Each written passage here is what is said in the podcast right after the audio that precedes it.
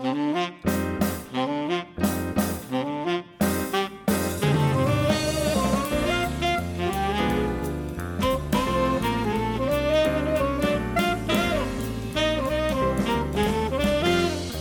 and welcome to episode 534 of Conversation Street. I am the hostess with the mostess, Gemma. I told Gemma to do her best host voice to start off the podcast I don't know what that today. How means. did, how did that go, everybody? Hello, everybody. Hello, Gemma. Oh, how about this? Michael.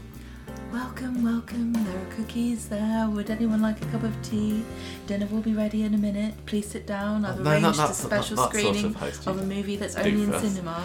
Ah. Oh, fine. Happy August, everybody. We're going to be talking about the episodes of Corrie between the 1st and the 5th of August this week, which or as is... they call it in French, oot. Oot!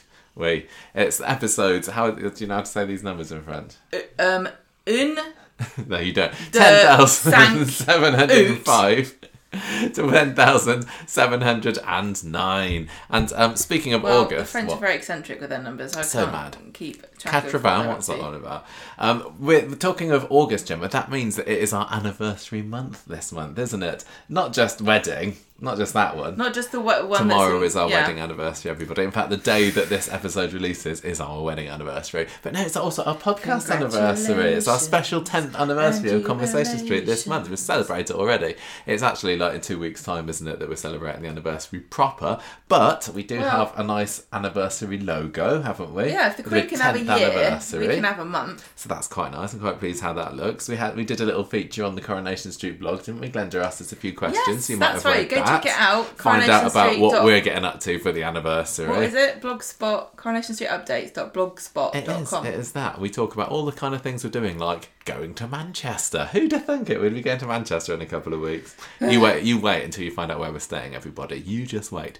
And Rover's Return. and that is There's a it so spare room. far. Oh, but there's also been the quiz, isn't there? Now I've. Um, it's all recorded now. It's all done and ready. apart Oh, yeah. from y- we need to do little recording bits in between each of the.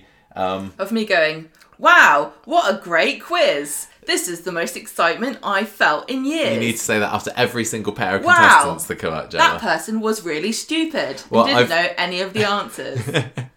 I've just um, edited together all of the fa- fan and quiz clips, and already that's like literally Fan two hours. quiz.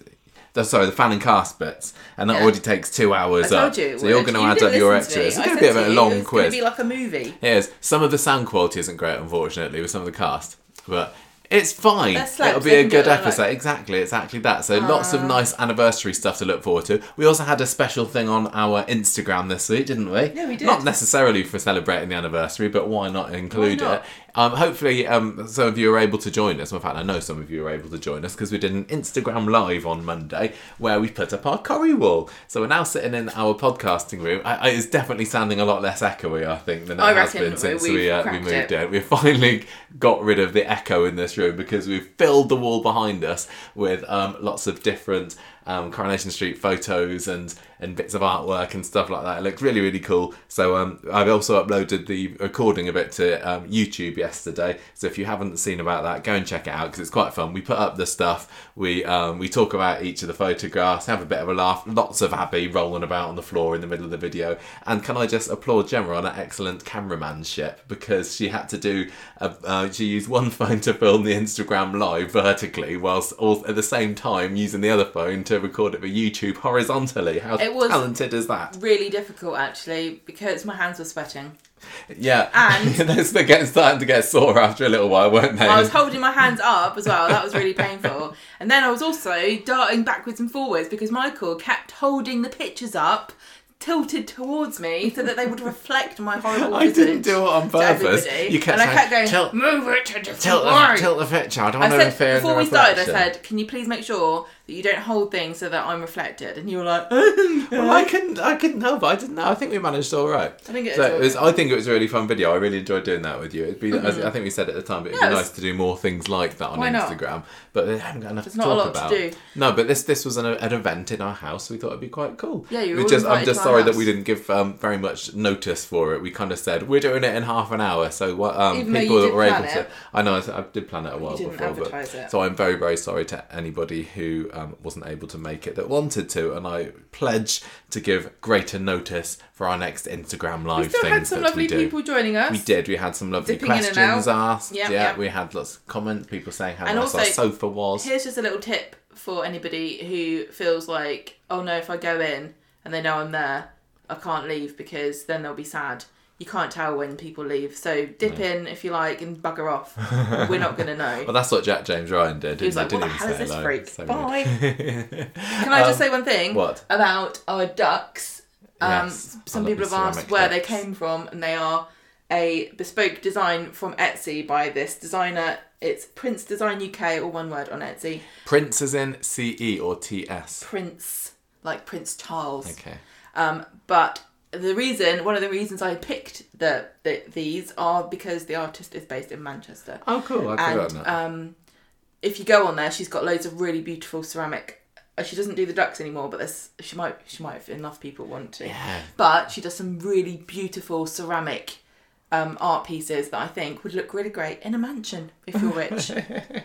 Well, they look good here, but except we still haven't cracked how to keep them attached to the wall because just Well, um, cracked is the right word. last night another one of them fell off. That's never even fallen off before. The big one on the right fell off today. Luckily, um, it didn't decapitate itself or detalicate itself or anything. so we need to we need to find a better solution for getting them stuck up there. But anyway, it's really really fun to do. Thank you again for everybody who has um, who joined us. Also this week podcast wise, we also sent a load more of our bottles off to patrons, didn't we? Yeah. And pretty much all the patrons that are owed bottles now they're posted off. If you're living abroad, as in America and Canada and Australia, I think we sent one to, um, it still could be like a month before it gets to you because we had to go with the tube option, but they're on their way. So I hope you're all looking forward to receiving your lovely water bottle. yep.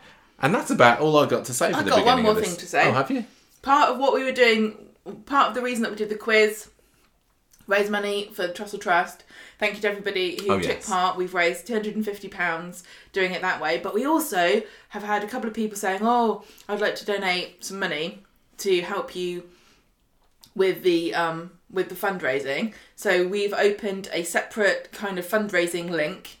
We've got seventy-one pounds so far, so we've raised over three hundred pounds. Obviously, you're not going to get anything for donating to that part of the um Just our of our fundraising, but it's a really good cause, and um, I know you guys are very generous, and um, you also understand why we've picked that charity in particular because of all the horrible things that are happening with the economy and people are suffering and kids are going hungry. It's not right. So, Where do um, people go to find this? well, you can just find it on our Twitter and Facebook. I can't give you a link unless I can. I think I did. HTTPS colon forward All slash right. forward slash. Let me find No, it. people then. will find it. It's alright. It's Well, we just can. giving. Yes. Um, and I think I did a special uh, thing on the end of it. I could do. What's the word? I don't know. Don't worry. No, people hang will on. You've, you've I asked don't the know how to now. That's it. You've asked the question. We also just while Gemma's looking for that, did any? I hope um, a lot of you listened to our Corrie on our- Down Under podcast that released a few days ago because that was lots of fun to do. Two hours talking about all things Australia in Coronation That Street, really including good. a lovely chat with one of the hosts from the Nay Buzz podcast, which I was that's really really careful when I say because it sounds pretty much exactly the same as Neighbours, but it's Neighbours. Like, what's the buzz? Whoa. Down Ramsey Street. It's like they thought it through. So that was fun. Nice to Right. have an Australian voice. Have we ever had? Oh no, we have had um, voicemails from Yes, Australian we have listeners. because So she's not our. above the dollop. Yes, there's not our first That's Australian guest on the podcast, compliment. but our first live, definitely the furthest I've ever done um, a, a Zoom call with. So very cool. Justgiving.com slash slash. Oh God. Justgiving. this is more difficult than you think it is. Slash fundraising. People are on the edge of the Can you shut up? Now I've got to start again, and I can't because was it just giving Yes. Dot com. Fundraising slash Conversation Street ten There we go. Ten with numbers. one oh. Yes. There we go. What People have better go and donate to that now after all the effort that Gemma went to to find it. I would really spend appreciate a- it if- give us a one p or something. a bit maybe maybe knock above that hundred pound mark. That'd be quite good. That'd be lovely. be really brilliant to raise five hundred pounds, but I don't think we're going to, to get that far. But um, more than happy with everything that we've we managed to do so Oh, far. done, dead chuffed. And um, thank you guys, everybody, for listening. Because even if you don't have any spare cash, that's the whole point we're doing it. People don't have the spare cash at the moment. Just you listening and retweeting us and supporting us means a lot to us. So thank you very much. Would you like me to do a quiz on you? Yes, I would. So I love it this, so much. Um, so before I start, I'm going to need you to donate twenty five pounds to the Chester Trust. Okay. Yeah. Right. Um, this is a Corrie quiz about things that happen between the 1st and the 5th of August in years ending in a 2 and a 7. And I got the information for the questions from coronationstreet.fandom.com, aka Corriepedia. I was just thinking the other day. I can't remember how long you've No, been doing the quizzes because when we first started the podcast, we used to just give facts, didn't we? Yeah, we about did. this is what On happened today, multiples of yeah. five years ago, and then once we r- rotated through, so it must have been after about five years or so, we swapped it out to make you doing a quiz for me. So we might be at the point now where you're asking me questions about things that you asked me questions about five years ago. So. Have you still kept all your quizzes in the past five years? Damn it. Oh, there you go. I used to write them down, I used to write them by hand. It's fine. Right, come on then, let's go. Alright. Did I? I got full marks last week, didn't I? No, Didn't I? I don't know. That's Oh, the I first did. question. How many marks did you get last week? 1st of August 1962. Concepta goes missing during whose wedding? Oh, I don't remember anything about that at all. Who got married in 1962? Um, uh, no, I don't know. It was the wedding of Ken and Valerie Barlow. Oh, I did think that briefly. Why you didn't I say didn't it? say that. Um, where did she go? I don't know. Um, well, no, uh, Jackson's chippy. she just really had a She hankering just for like, I can't be hanging around here eating crust sandwiches. Um, she went to the hospital Why? because she was pregnant with Christopher Oh. and she was going to give birth. But I, I skipped forward a week. She still went and had the baby. So, 1st of August 1977, Hilda attracts admiration for what ability? Oh, seance doing. Yeah, I saw about that on Predictions. Twitter this week. Yeah, that was um, that was what forty years ago, forty five years ago. certainly was not her singing. No. 2nd of August 1982. What leads Mavis to make a revelation about. What leads Mavis to make a revelation about her budgie Harry? Uh, it lays an egg.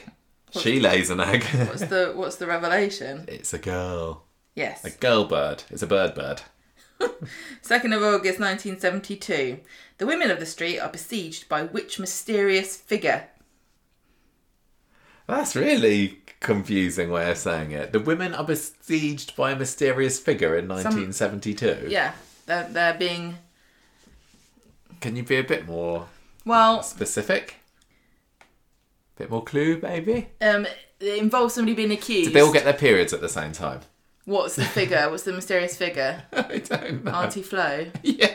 That Bitch. Go on. Well, Well, I, what, you I gave you a clue, I but you're too was- busy making stupid jokes. Go on, say it again. Somebody on the street is accused of being oh, this mysterious figure. it's like the Weatherfield peeping Tom, is it? Yeah, Not Stan Ogden, everybody. it wasn't Stan Ogden. Just a vicious rumour. And that led to a very good scene where Hilda spits on the floor of the Rovers. 3rd of August 1977. Why does Betty threaten to sue Annie? 1977, Betty threatens to sue Annie. She does. Um, she got accused of Yeah. stealing from the till. Well done. Oh, yes. It's I because can write these soap stories myself. Nellie Harvey, she gossiped to Nellie Harvey, and then Nellie Harvey from the Uh, oh, Flying Horse, Weatherfield Arms, one of them. Laughing Donkey, Laughing Donkey. um, she started a rumour that that? Betty was sacked for stealing. Okay. Who does Hilda hold a seance with?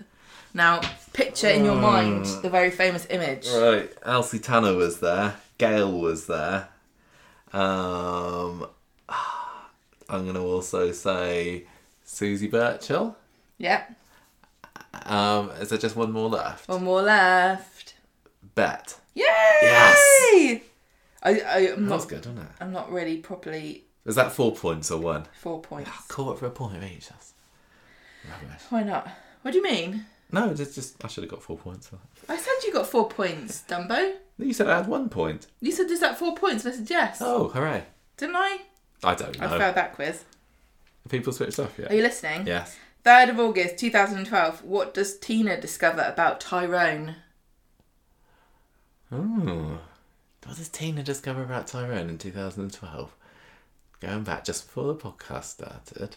What was the big story that we we launched the podcast by discussing the thing that we was preoccupied that preoccupied us?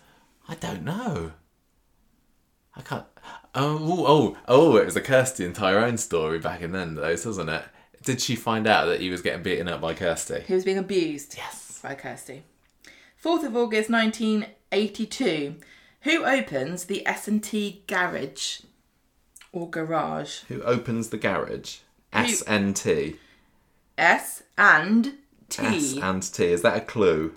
It might be, unless it's like sit and sit into Uh, chair garage because we're gonna take hours to do it. Brian Yes. Tilsley. He's the T.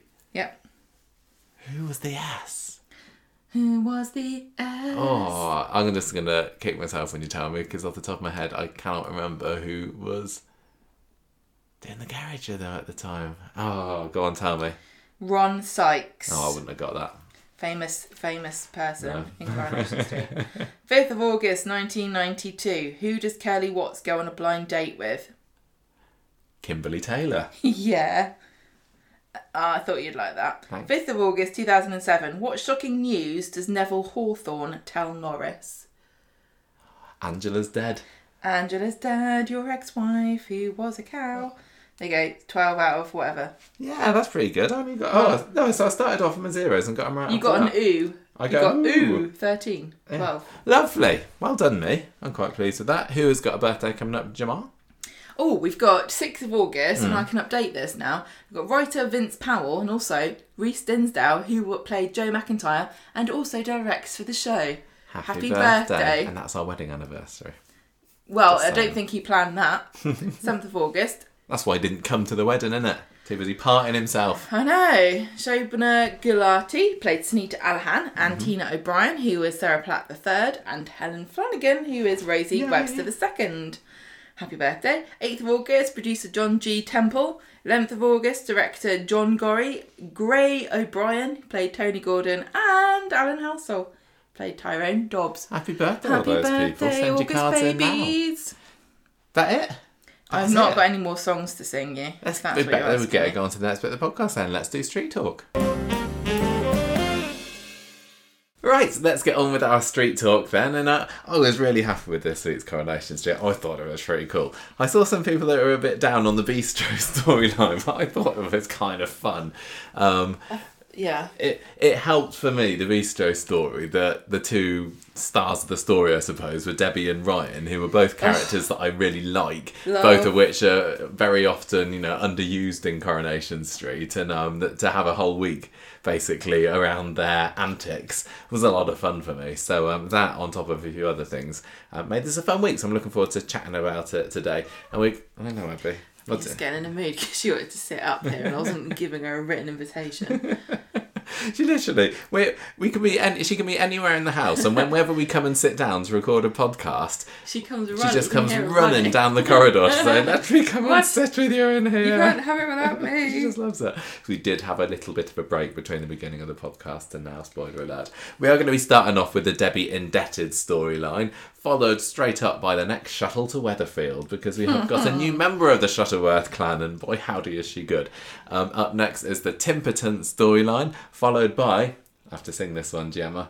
Leo Canada, and that's what I'll be singing when I wave him off. Bye, Do you Leo. think that that's the tune? Bye, Leo. Off you. That is the tune. Leo. Leo Canada. That's how it goes. I know it. I'm in touch with our Canadian Toronto. listeners here. They're going to be inviting me over to do uh, to be in opening the Super Bowl or whatever you do in Canada. God. the, the ice hockey. Just get on with it. Um, we are then going to have some leftover stew, which um, got quite interesting today, I thought, um, followed by um, less interesting summer holiday storylines and the hashtag Kendi, which it looks like they are maybe going to be shipping those two now. You'd have thought. But um, we only had a little bit of a teaser of that. And speaking of teasers, can I just say, they completely, you know, they got all my hopes up with that little uh, scene of Toyah last week, didn't they? Last Friday's episode. I thought, oh, okay, this is just building her up to be a big part in uh, the following week. Nothing. Didn't even get to see Toyah What this week. a crock. I happen to know she's going to be featuring quite heavily next week, though, but I'm still none too happy with the fact that we didn't get to see her this week. Gemma, um, you are a massive Debbie fan. I, I, I mean, I don't know who loves Debbie more out of me and you, but just all week as we were watching this, Gemma was just going, I just love Debbie. Look at that. Look what Debbie's done. I know, there's a so where- It's brilliant. The bit where she was just like saw Ryan and she's like, "Hey Ryan," and she ran across the road. I was like, "Oh my god, I love, I love Debbie." And you went, "Hang on, I missed it." And I said, "She didn't do anything. She She just, just ran up to Ryan Debbie." in a comedic way. Ah. She's so so good. I I'm really. I mean, this is what I was asking for early on in the year, isn't it? A Debbie story because for the She's- vast majority of 2022, she's been nothing. She's been- so good. She's just been hidden away. Just but she's been psyching herself up for this, and I love it. Today But was definitely a very good episode.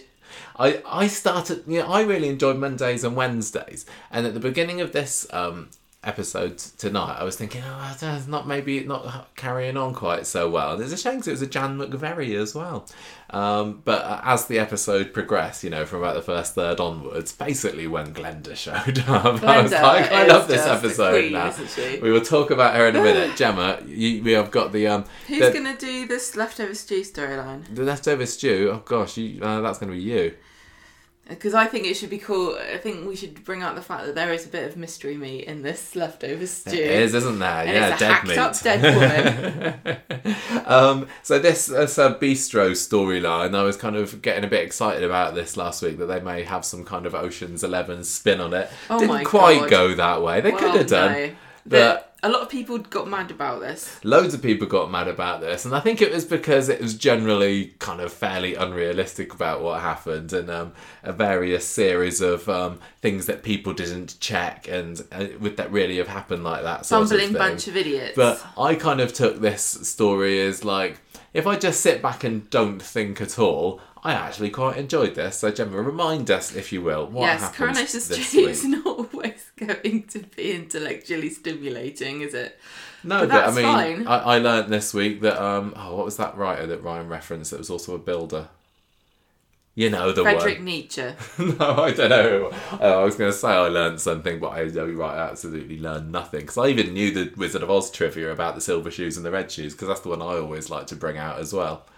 But oh well, I, I don't think I could uh, hold my own against Sean or Todd apparently in a Wizard of Oz off. Or Crentis the dentist. Uh, that was Lawrence the dentist, wasn't it? His name could be Lawrence Crentist. You don't know. You're just making office references at me. Right, anyway, Debbie, Gemma, Debbie indebted. Tell me about her little scheme. Well, she's oh, on Monday. Ryan is all sad because he wants to go uh, to Ibiza or Ibiza. He wants to eat pizza. Uh, I don't think that's what they do there. Never been. Don't want to go. But Ryan can go. I can't think of anywhere I'd less like to go away on holiday to, actually. It sounds I don't think they'd let us in. We're Yeah. too old. The impression I get is like it's basically kind of like Blackpool, but everyone's more drunk. Everyone's drunk. Are they like, And you, then sorry, you do a. Coronation Street covered podcast. in Get back on foam. that plane. Apparently, there are nice places to go as well. I heard that there are some very picturesque and lovely places. I don't think Ryan's going there to sightsee, is he? No. He, wants to buy. Uh, he, he wants to. He's doing his DJing, isn't He he? wants to do his DJ stuff, and he um, is now beginning to be tempted by the prospect of a heist. I've heard So- Ryan's DJ playlist. It's that Ar- it's that Argos music on the ident, isn't it? Ooh, is that from Ryan DJ playlist?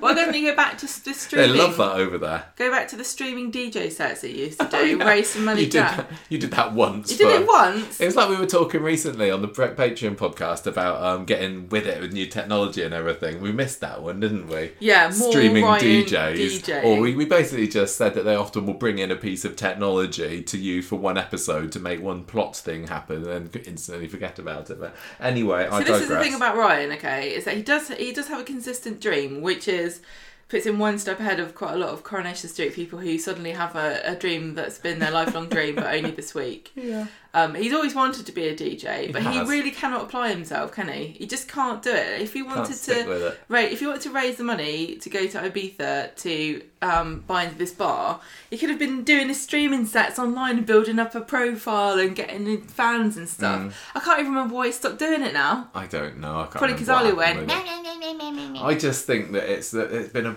the biggest waste not to pair Ryan and Michael up because those two to me They just feel have- like they would be a brilliant double act. They would just egg each other on so much it would be really good fun actually. Yeah. They'd be great. Um, but maybe too successful because we kind of, Corrie not kind of needs them to just be idiots that hung around the street. Anyway, Brian goes to the bistro and Debbie shares the, the plan for the the big. the, the, the, the, we'll call it a heist. Ronnie comes in and The- Brian. it's a it's the beast robbery. Is the technical name for it. Okay. Uh, Ryan, Ronnie comes in good. and Ryan's told him that Debbie's got a plan for getting compo money for Ed, and and he's like, oh, how how's that happened then? And she's like, oh, nothing. Don't talk about it. Then Debbie goes and talks to Ryan, to Kevin outside the garage, and he says, "Oh, I'm so proud of you. You're so honest. You're so outstanding. You're so successful. You're definitely not a lying, sneaking, near bankrupt, fake businesswoman. You're definitely Nothing like nothing Ray like Crosby, Ray Crosby. Such a crook. and um, also, don't have to worry about you doing anything crazy like Abi does. You're just so dependable and reliable. Sorry. This is just the classic Corrie. One of the things that I, one of the many things I love about Debbie, but it seemed very consistent with her character this week, is when she came into the show, she was proper dodgy, wasn't she? Because she, She was is a bit of working sneakily with Ray Crosby, Yeah. basically trying to rip off the street, knock down the terrace, uh, not the terraces, the the maisonettes and everything. She's totally lovably nefarious, isn't I she? I do, I like her, She- yeah. but She's I like would, I would never grey. count her as being a villain, not even in the same No, way as Tracy. Yet she clearly, in many ways, she clearly is. It's just she, Uh, if she ever does anything, yeah, she's totally out for herself. And good for her. Yeah, but if she if she were, um, I don't know how I was going to end that sentence, Sorry. but I think she's very much very much acting in character. I love her. So, um, She's, she's no she's no Kim Tate or anything, is she? We've we've we've been saying that we were wanting a female. Uh, Corrie villain. Th- This is not her, but she's yeah. She you're right. She's just out for number one and stuff everybody else, and I think that's very refreshing. yeah, but she doesn't deliberately get out of her way to hurt people, which No, no, she I doesn't. She, she's just like, well, you know, collateral damage, whatever. Yeah, Anyway, That's, that's little people. We got to, sorry. we're not allowed to gush about how wonderful Debbie is. Yeah, that's little that's little people. We got to stand up for ourselves. So, um, she she kind of looks a bit guilty, but not that guilty. Ryan tells Jenny that he's going to sell his DJ gear and go to Ibiza to explain why he's going to suddenly have all this money when he's been complaining that he doesn't have any money. So he goes to the bistro and they've set up this casino there. And Debbie's like, actually, no, I've changed my mind. This is a stupid idea. That, that is, it's off. I've decided not to do it anymore. And he's like, no, I've stole, I've sold. So he has sold his stuff. Um, I think he I think he sold his stuff. I'm I'm not sure. Why on earth did he? there, So, he's, he's trying to go to Ibiza to buy into a bar because he loves to be a DJ, so he sold his DJ stuff. Okay, Yeah, Ryan, you're so think too much stupid. And you're it. not even okay. Can I just interrupt once more with "Isn't Debbie wonderful"? Her quiff this week, Gemma. Spectacular. I did it. see gifs from uh, there's something about Mary floating around the internet. It's very cruel. Oh, I don't but care. I thought she great. looked amazing. She- and also she's with so Debbie's stylish. hair, I I'm still convinced that you know under a certain light it looks pink. And we said this a few times on the podcast now, I'm sure. I don't think it is. I think there's just something funny with the lighting in the bistro that makes her hair look slightly rose goldish. Yeah, de- definitely. Every so often you're like, is it pink though? I Don't know. Is it pink? She could pull it off if it was. Hopefully, she comes along to one of the Corrie uh, Star tours. That'd be amazing. Oh, there is a Star Tour tomorrow. That's just reminded is there a me. new? Is there more than one in August? there's three in August. One of them's tomorrow. Ooh, Goodness it's gracious me. be. Interesting.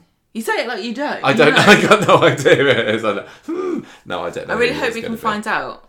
Yes. I'm sure people will post. Let us Oh, know yeah, if you're going. be, yeah. Okay, right. Shall I tell you what's happening now? Street. Back to the okay. story. So um, he's like, "No, I've already sold my stuff," and she's like, "Well, too bad." And runs off into the office. She he chases her in there, and they, they have an argument. And he says, "Look," she says, "No, point blank, I'm not doing it. You're gonna have to. I'm gonna have to find Ed's money some other way." Evening starts, and Dev Dev comes in. He's wearing his tux. It's double O Dev. Um, Arlie comes in to apologise to Ryan for having to go in the other day. Why? Why Th- bother? This was a sort of story that, like, literally did not need Dev whatsoever. But I think that Dev when they were saying, in- "Who do we have in the casino schmoozing around in tuxes and everything?" Well, clearly Dev. yeah, obviously. Dev, Dev was, lives for stuff like this, doesn't he? Yeah, he Love was, him. he was kind of still sniffing around Bernie a bit. Well, didn't they This have is a the bet thing. about something? I can't remember. I loved also Bernie was wearing the most unusual dress. don't offend anybody that I've ever seen in my life. It was like a blouson top with lobster print, and then the bottom half of it was leopard print. And she obviously went into the shop. She's like, "Oh, that's dead classy. I need that for the casino night. What's more posh than animal print and lobsters? Nothing. Literally nothing." No. So, um, yeah, this is why I like this storyline because there are loads of characters in this that I, I really, really like. Lots of fun comedy characters. So, um, yeah, I don't know why Elliot's apologising for having to go at Ryan. To, you know, why why bother? You just be apologising all your life then, won't you? so he says, Oh, I'm really sad because I was going to go to Ibiza, but now I can't. I can't say why I can't go. She's like, Well, you know what? Never give up on your dreams. Promise me that you'll make it happen for yourself. oh, God. This is a Dream was, of robbing like, the beast. Monday's episode was full of people unknowingly communicating something to characters. Oh gosh, yeah, definitely. James catches Debbie and thanks her for the money that's going to come Ed's way, which is a bit Right, awkward. James line of the month. Why everyone. was James in it? And also, you'd think to yourself, James, mate, your dad's struggling, she's struggling, you are loaded, aren't you? Aren't I you know. rich and famous? He is Didn't still you- a rich, famous you, like, footballer. Drive around in a sports car not that long ago. Did you forget that? Because I thought it was quite harrowing at the time. He doesn't want to give his money. He didn't. He didn't do dodgy I understand it's not his responsibility to, you know, but you'd Bankroll think his dad. You would think that if you were a rich footballer who had that much money to spare, you would go, "All right, don't worry about it, Dad." And actually, how many times have Aggie and Ed been scraping and scrimping? Yeah. And James is just like, "I don't know." Maybe that's why he's never in it. Maybe like every night he's he's at the casinos himself or at the Maybe he's got a gambling posh problem. restaurants or something. Eating lobster. Yeah. Yeah. Anyway, that's a bit awkward. Bistro, he's not. He's too good for the bistro. Um, Debbie gets a text to meet Ryan in the back, and then on the way, Leanne's like, "Oh my god, I can barely carry all this money. It's so heavy, even though it's just literally paper money. There's so many millions of pounds. I can't leave it in the safe overnight because of all these millions of pounds. It wasn't millions. I'll have to take it to the safe after hours. the after hours and night safe. They got they got a special place. They've got a special night safe that's down Villain's Alley, probably. and then in the kitchen, Ryan says, No, listen, let's do the plan. I really want to go to Ibiza. And she says, No. And he says, All right, then, what about another plan? What if we cut the power, then I rob the, the, the safe before Leanne takes it to the night safe? And I'm like, I don't even remember what the plan was originally. Why wasn't it this? Because this seems like. No, the plan was just going to be after it all closes that night. He's gonna and everyone's gone home. He's going to I know, but pinch the money. They couldn't have done that then anyway. Anyway, so she's like, oh, I don't know, that sounds kind of dumb. And then she goes back out, and then the lights go. And she's kinda like got no tottering around to the bank and go, uh, in the back going, don't panic, don't panic, oh my god. And then Leanne falls over, and everyone's like, It's a great moment. I, I think the only reason it happened is just to delay Leanne getting to the kitchen so that Debbie and Ryan could have a few words with each other. But it was a brilliant idea, and you're right, having her falling over, the glasses smashing, and everybody clapping, because that's what That's we do what in we do in this this country. When me and my mum and my cousin went to France um, once and we were in a restaurant in Paris and we were all eating and minding our own business and then somebody in the kitchen smashed a glass me and my nan and my cousin went rail okay and everyone was looking at us like we were the most vindictive evil people like oh these English Is it, they're so horrible English thing that we hooray when people drop a plate or a it's or it, isn't it just though? It's not mean. I think it's it comes it's from, to like- hide the embarrassment of the person, isn't it? It's like to say, "Don't worry, It feels like it's something that originates at school dinners or something. I don't know. Maybe I don't I don't think people drop champagne that much. maybe At my school. I was going to say maybe at your posh grammar school. Uh, I didn't have a grammar school. Thanks very much. What? Where did you go? Oh no, I'm talking about my school now. Yeah, I went to grammar school. Yeah. I don't teach at one now. No, you don't. You're not clever enough. right. So uh, lights gone out. Leanne's fall, fallen over. um, Debbie says, "Right, everyone go to the Rovers. I'm going to get an electrician uh, to come and sort this out." So Leanne tells everybody, and Debbie goes and puts the plan into action. So they all pile into the pub. Ryan and Debbie are there as well, and Debbie says, "Drinks are on me," and people keep going. I thought you were broke, and she's like, "Don't worry." Oh, it'll be fine. It was a Bernie, wasn't it, who was taking full advantage of this free She drinks was like, "I'll have a beer and a whiskey chaser, and Wasn't it nice to have a really full Rovers? that was brilliant. That was is that one? of- I don't know. I can't remember if we'd we'd had that before, but I feel like there are lots of post-COVID firsts being snuck in to the show at the moment, and The- it really is nice to see. Yeah, the problem with it is that they they've probably been able to do it for a while, but they can only really do it if there's a reason for it, and there was absolutely reason to fill at the Rovers that night. And I think I, mean- think that some of the things that they've put in for Rovers uh, for for COVID, sorry, like the Rovers, they're like, well, wasn't too bad when we could only have five people in the room, a bit cheaper on the old extra budget. Let's keep it like that. So I think, I don't, sadly, I think it's still going to feel empty for the. Uh, I don't know. for the foreseeable future. Who knows? So And Jenny's like, oh, I had to choose tonight to let, to let Daisy off work. Oh yeah, she's all uh, rushed off her feet Mm-hmm. fulfilling all these free drink orders. So Debbie gives uh, Ryan the nod, and he sneaks off. Goes to the safe. He starts to fill the bag with cash, and then he attacks the handle with a fire hydrant to make it look like it, he's um, broken in. And then He still hadn't really thought this plan through, had he? No, here's a himbo. Leanne comes into the bistro. He's, she's on the phone to Nick, and Ryan has to hide. And then Nick's Leanne's telling Nick, "Well, of course we checked the fuse. It's the first thing we thought of." She goes into the office, and then she's like, "Oh, it is the fuse." Well, Yeah, the lights come back on and Ryan's Lights come there. on, and he's Ryan's there hiding in the bar. behind the counter, isn't he? Debbie asks Ronnie if he's seen Leanne, and then he's she's he says, "Oh, she's gone back to the bistro," and she's like, "Ah." Um, Debbie's. It's a good job Debbie wasn't invested in making money out of this casino because she's got no good poker face, does she? Very true. Ryan phones the bistro phone. and When Leanne gets distracted by the phone, he like pops up and goes, "Oh, I've just arrived." um, and then she he tells her to go and get everyone from the pub while he sets stuff up. So she goes back to the pub and says, "Oh, Debbie, it was the fuse. Let's get everyone back to the casino." And Debbie says, "Oh, I'll just cancel it." But Bernie's like, "Come on, everyone!" So they all go back. No, Ber- Bernie's there saying, um, I'll just keep on taking your free drinks then, please, Debbie, at the Rovers. And Debbie's like, I- I'm going to be Well, bankrupt that case, we once more go. if we keep on uh, paying for everyone drinks here. So, yeah, we better go back and start earning money rather than spending it. So they all go back, and it looks like they've pulled the whole thing off. Bye. Everyone goes home. Leanne gets a message saying the cab for the night saves here, so she goes to the bank to get the cash. Oh no, it's been broken into. Debbie's like, oh no, it's a crime scene, don't touch it. Uh, there's probably fingerprints of the criminal all over it. And Ryan's like, oh no, I forgot to take my forgot to wear gloves. Come on, even OJ Simpson remembered that part, Ryan. so Ryan phones the police to report the break-in, and then on Wednesday, His mum, the original Bistro Ninja, is just like Going, shaking her "Oh, head and turning. sake." I'm assuming she's dead at this point and Yeah, watching down on him. sainted, sainted uh, Michelle. Wednesday, Officer Craigie is here to crack the case, and by gum, he's going to get Bloody hell, if I was. Ryan, I'd be quaking in my boots at this time. It's like, and Oh, no! anybody, not Officer Craigie. He's like, we've got, we've we've got to solve at least one crime this year. It's August, we haven't done anything. didn't manage to solve the case of uh, Ted and the crutch. Maybe this is our this is our it. shining moment. Well, I don't know if you got Craig. They should have got Craig in on it because he's in, good at being in on crimes. He is, isn't Give he? him a cut. so he's taking statements. Nick reckons it was probably kids. Debbie says, yes, that's definitely it. It definitely was not. Me, it was children. she goes out back and Ryan's trying to call her and she doesn't get, she doesn't answer it. And Ryan's leaving a cryptic message, which is so obvious. He's like, you know, you lent me some weights that are really heavy and weighing me down. Can you come and get them, please? Because they're a bit heavy. Are you weighing on me? So Craig goes round to see Ryan to ask him questions, and he's like, "I don't know anything," which is the most believable thing he said. Yeah, the lie detector.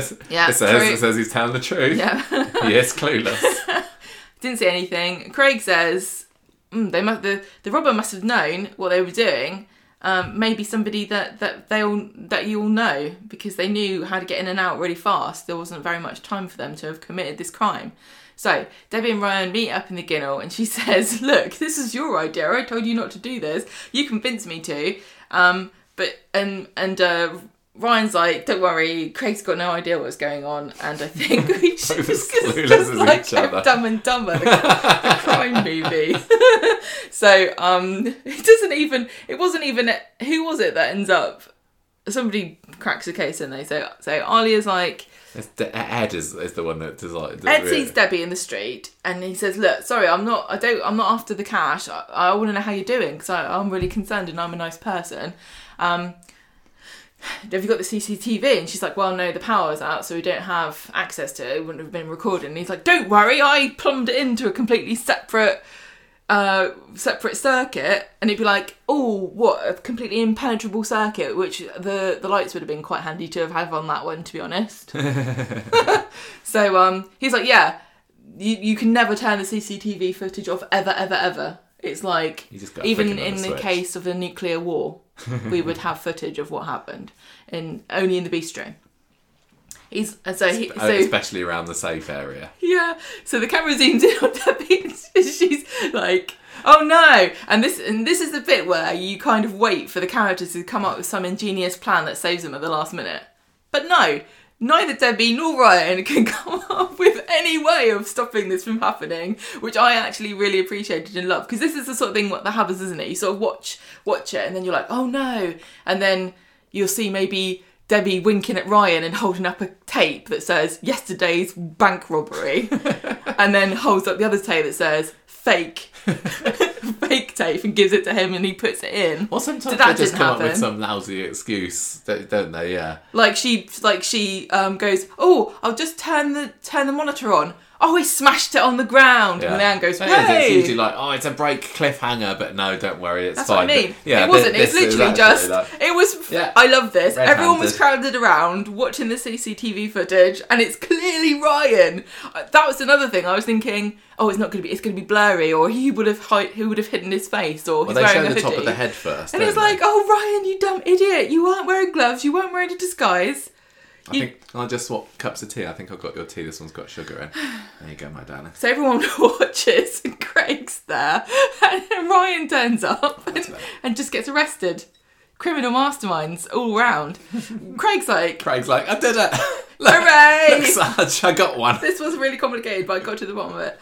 I didn't. I didn't think to check the CCTV myself earlier, but it doesn't matter. I got got there in the end.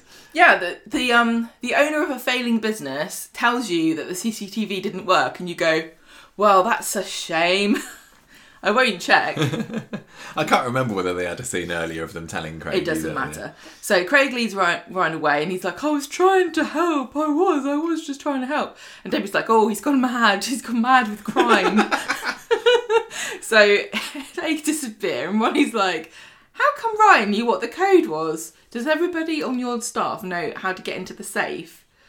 And then um, he says, "That also reminds me that you said that you were going to do an insurance scam." But oh, bless them. They're not master criminals, are they? Debbie's like, I can't believe I you forgot like- when I told you what my favourite flower was, but you remembered that. Well, I, I, don't. I don't expect any better of Ryan, but come on, Debbie. Debbie was such a stu- That was the most hilarious thing. Just like within seconds, their entire elaborate, elaborate scaffold of criminality is dismantled by just pulling the stick out of the bottom of it. so he heads off. She chases after him, gets him in the street, and very loudly says, "No, I didn't mean it. Ryan did it. I had to go along with it. Don't tell the police." So Ryan's in the in the interview room. He gets this bit right. He says, "No comment. No comment. No comment. No comment." And the police officer saying, "If you gave the money back, It, but it's silly because it was literally, we have seen you on the CCTV. Can you confirm that it was you that was doing it? No comment. yeah, but you should never say anything. Mm. You shouldn't say anything because they'll just use it against you. They even tell you that at the beginning, don't they? Mm. Say anything you say, we're going to hold it against you." It just does make. I suppose maybe it was just because we knew that he was panicking and also guilty as sin that it made it. It looked to me like it made him look worse. They sit you down, Michael, and they say, all right, anything you say uh, can and will be used against you in a court of law. Who is the nation's favourite actor, and why do you think it's not David Jason? I think it's Ryan Prescott. So he's Yes. it's very awkward, and uh, yeah, the judges will be sympathetic. Don't believe, don't believe that. Um, Nick and Leanne are telling Jenny about what happened with Ryan, and she's like, "I can't believe it. I always thought he was trustworthy." She's really mad, isn't she? Because he's living Yeah, there, Jenny's Jenny's right now. and um, he's a thief, which is not fun. And she also has her own business, and he could be in there with his sticky fingers in her till. She wishes. Alya comes back to the bistro to fetch Ryan. Um, She's already got Leo. She doesn't need Ryan. She's already got one beefcake. um, Although she is going to be looking out, out for a new one soon, possibly. possibly, uh, or some snowshoes. So, Alya um, has been organising something for the bistro that she needs Ryan for, which we'll get to in a minute. And she finds out when she comes to get him what's happened.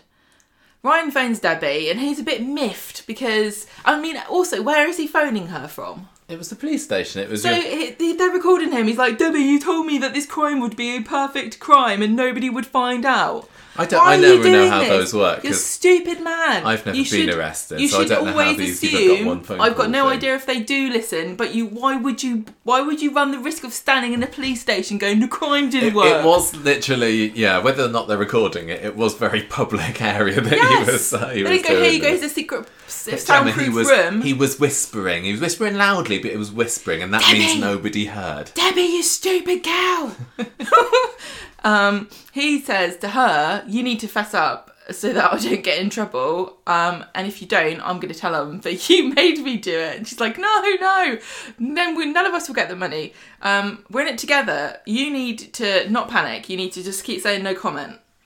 Ronnie comes back to the bistro, and he dumps her, dumps um, Debbie for being a crim. I think that's rude. Yeah. I think it's quite charming to be a criminal on Coronation Street, not in real life. Debbie goes to number Brings a three. bit of excitement to the relationship, doesn't it? Yeah, it? doesn't it? It's like, oh, we're gonna have sex, or I'm gonna steal your wallet. Who knows? right, Debbie goes to number three with a check for fifteen grand. Aggie's not impressed because she wants the full amount that she was supposed to get, and then so Debbie rewrites the check, and Aggie Ed's thinking that Aggie's been a bit harsh. Yeah, Aggie's given her a glare. Like sometimes Aggie's lovely, and sometimes she is just a Well, bit of a she's, cow, isn't she's she? kind of like Debbie in that she doesn't suffer fools gladly, really, and Mm. she's out for she, you know, she wants her family. what she believes she's owed. Wow, somebody's got to stand up, especially if Ed's being all like, "No, don't worry about it. I don't really mind." It's like, well, look, okay, you don't mind now, but when we haven't got any sausages to make that delicious marmalade and marmite anchovy cake that you love so much, James clearly isn't coughing up, so yeah, James isn't going to help us, and Michael doesn't seem to be bringing a wage in, even though he goes to work every day. God knows where he goes. Anyway, he's at the factory, isn't he? yeah, but how has he not got any money then? because he doesn't do any work. I don't know. Maybe he he maybe gets commission. Yes. So, um, Ronnie comes in, and Debbie scurries off because she feels embarrassed. Um, and Ronnie tells the Baileys that Debbie's too high maintenance and they've split up. Ryan gets released and goes straight to Debbie and tells her that um, she, you better have, you've written the Monet. So he's like, listen, I've decided I'm only going to do this for a priceless work that, of art. That was autocorrect. That's another, that's a new heist that they've just organised. Um, yeah, he if wants his original, money. that's going to be much, much more money Bit- than bit more need. than that's gonna 15 be more grand, than yeah. thirty grand. Yeah. So, um, how on earth was this much money in the safe? That's what I don't understand. How is there? How was there five thousand pounds at all to begin with? It was a little event in a bistro for Where- like a charity. Charity. Well, it wasn't charity, was it? It was just a casino night. Yeah. Where presumably everybody would be paying with card.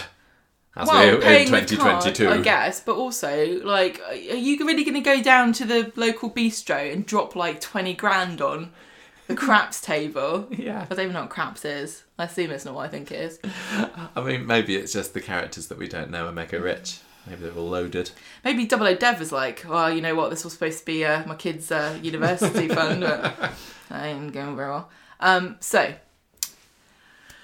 he he she he wants her his money, which is five grand, and she says yes, okay, I'll give it to you. Then Ryan goes back to the Rovers and finds Jenny's packed his bags and left them out on the street. And she says, Sorry, I can't risk you being here anymore. Isla comes up and says, What's going on, Ryan? Why couldn't you come to me if you had problems? I thought we were close. And he says, Oh, we haven't been close for ages. He looks like he wants to open up to her about the crime, but he can't. So she clops off and leaves him standing alone in the middle of the street. Poor Ryan. I like the way he's like, oh, this the fact that I'm about to have theft on my record, criminal record, in no way will prevent me from presumably um, emigrating to a foreign country to live on five thousand pounds. Yeah. Does he not realise he could go to prison? Is he not going to go to prison Yeah. for this? I Well, don't get it. He's like, when this blows over, like, what do you mean? Do you, are your friends in Ibiza going to be like, oh yeah, we saved you a spot? Just don't steal any money from us, though. We've got CCTV as well, and it is on a different circuit. On Friday, the Speed Daal crew are not interested in Ryan helping out with this the scheme that we'll talk about later because of what a nasty little tea leaf is. Nick has a go at him in the street and wants his money back. Says, um, give me all my money. And he says, look, I made a mistake. I'm really sorry. And Debbie's like, you know what, Ryan? I believe in you. I think you're a good bloke, despite everything. Nick's like, I don't care. Give me the money. If you don't give me the money, I'm going to the police. And this is when me and you are like, but you've gone to the police. What? I don't get it. Yeah, what, what new information would Nick be telling him them? It's like he stole my money and he won't give it back. And the police are like, oh, in that case. Then, Mr. Connor, we let you on bail last night because you said I promised that I'm going to give him the money back. And when the film police are like, yes, we've solved another crime without involving the prison system. So, um, Debbie finds Ryan and says, I found a brilliant way to get out of this, but you need to stick to the plan. And I don't know what this plan is, but basically it seems to just involve don't say anything. no, the plan. th- th- This is what they, they talk about. Oh, just say Ray did episode, it. doesn't it? Yeah. Well, no, no, not. No, they say he gets he was coerced into it. Hmm. Because because Debbie goes um, to the. Um, I must have written this note somewhere else because it's not here. But she goes back to the bistro, doesn't she? And then gets talking to, to Nick and saying, "Oh, this doesn't seem like Ryan at all. Maybe he was conversed into this by someone." And at the end of the episode, we got done, got that lovely Ginnel scene later um, with them walking down there, and Ryan's um, done his part of the plan, which is going to the police and saying, "Yeah, somebody threatened me and said I had to do this bistro robbing for them. I don't know who they were, but they did drop name drop Ray Crosby in there, so it may be something to do with him. But um, that's why I did it actually." Oh, okay. And Debbie's like, "Brilliant, you've done a good job. Next thing you need to do is act your little socks off when you see Nick, because um, this is the plan that we're mad. sticking with now." That's the new plan. Yes. Genius. So, why why did people think this was silly?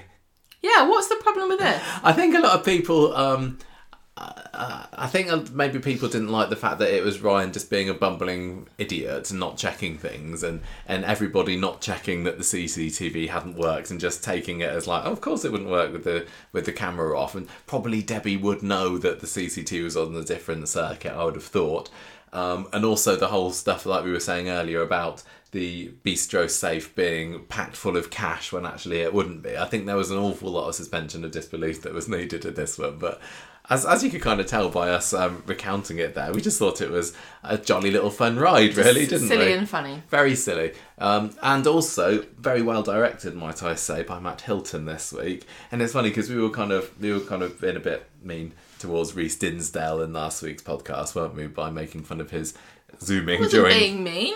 well, we were just saying that we didn't really quite think that some of his directorial techniques quite Think you're- hit. Okay. Well, we did, didn't we? we? The zooming didn't work so well. But then I this don't week think we I had. said that. Well, maybe we just thought it. Maybe I said it. I don't know. Anyway, I, I, I loved all the Matt Hilton stuff this week, and it, it was just a, a little more little more subtle. And I just I just love how he manages to find camera angles that nobody else ever thinks of using. Like there was one um, when Debbie yeah when The Debbie bistro office from the other side of the desk. yeah, is that like that? There was a scene where Debbie comes in through the door, doesn't she, and is like panicking on the other side of the door, and there was and there was just the angle there. It's like, oh, that feels bad new. And then there was one where she was having to go at Ryan outside um, the bistro doors, and the camera was down low, looking up to the the corner of the viaduct in the brewery. Oh, that looks a little bit new. And then like there was this scene at the end of tonight's episode, the whole of the Ginnell scene with Ryan striding down the Ginnell and Debbie kind of trotting along after him like Penfold going after Danger Mouse, and the whole of that scene was one long camera sweep along the wall there. It was just really clever. It just feels, it just kind of feels fresh, doesn't it? And it makes me wonder what it is that makes Matt as a director spot or, or think of doing these things that, that other people. I guess it's just, I guess it's not as easy as you think it is. Maybe it's just actually hard to do, but I appreciated it very much. I loved it. Um, do you Well, think- there's definitely different arguments to be had about making your work sort of indistinguishable from other people's Oh, I know. or being invisible. You know, like same way that you know some some writers are a bit more obvious. You can tell he's written some things, and some some people a bit Yeah, more. it's definitely part of the skill, part of being a team member on Coronation Street to to stick with the norm, isn't it? In the way of doing well, there's things. different. but- Yeah, I mean, and and uh, that's why it sticks out and it can be quite effective I just didn't um, think that. when it's slightly different. I just didn't think that the kind of stuff that Matt Hilton does, and sometimes he does go further than he pushed it this week, but I don't think that when you do it from a a funny different angle, that's out there or different enough to make it feel like no, this doesn't belong in Coronation No, I'm Street. not saying it does it. I'm just saying that. Uh, so, um, don't know what I'm saying. I, I'm a bit I'm getting a bit worried about Ryan. I'm thinking how how is he going to get out of this? Is Ryan Prescott leaving? I think I was just gonna forget he did it, and the police will be like, "Oh, what's this bit of paper say? I can't read it. I can't be bothered. I'll just shred it." Do you, are you expecting Ryan to be going because he's he's been very underused, like we said earlier, for a long time now, and it wouldn't surprise me if Ryan Prescott is like, "No, let's do this for Game of Soldiers. I'm off," and this could be his sad leaving story. Um, It could be, but I don't. I don't. I don't think I thought that that is what is happening, but it could very well be. I d- yeah, like well, before. before- I mean, last week I was thinking, oh, is he actually going to go to Ibiza? Um, I just I don't know how he can get out of it really because that even if this plan that Debbie's suggesting now goes through and he's and he's told that he's coerced into it, would would that still get him a custodial sentence? I don't I don't really know how these things work. Well, it seemed uh, Nick seemed to think that he basically is like in control of the justice system, and if Ryan doesn't give him his money back, he's gonna X Y Z. yeah, But you think like the end of the day, surely if you could, yeah. they they do deserve to be punished for it, don't they? Well, they were trying just because they weren't. Yeah, Ryan was trying to defraud the insurance company. Ryan and it's what actually kind of worse than than what he's been Yeah. uh, done for, isn't it? Which is just stealing. Yeah, I think so. It, it doesn't seem like the sort of thing that you can get a slap go- on the wrist for. You can't steal from insurance companies because it doesn't go the other way round. I don't like it. Um, no, so I think uh, I, I'm not really sure how they're going to get out of this. But if it is goodbye to Ryan, It would just I'd be like, oh, uh, who cares? Nick will be like, oh well, bygones, bygones be bygones. But- My grand's sad, so I don't care about money anymore. I, I, in the same way, I'm though I'm not as worried about potentially losing Debbie. I think that I don't think she's going anywhere. Do Really you? hope not. I, I'm like in, in my head, I'm worried for Ryan, but I'm not worried for, for Debbie. But I mean, who, Yeah, I who you would mean. you say is the the one that's most to blame for this here? Because it kind of was Debbie's idea to begin with, but equally, he was the one that flicked the light switches. And and she's if she's ever called out on it, she'll say, "Oh yeah, you know he."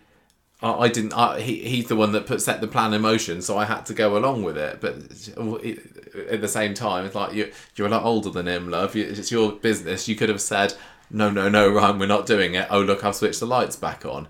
I think she Or just go into the the sa- into the room and be like, Ryan, stop stealing money out the safe. Yeah.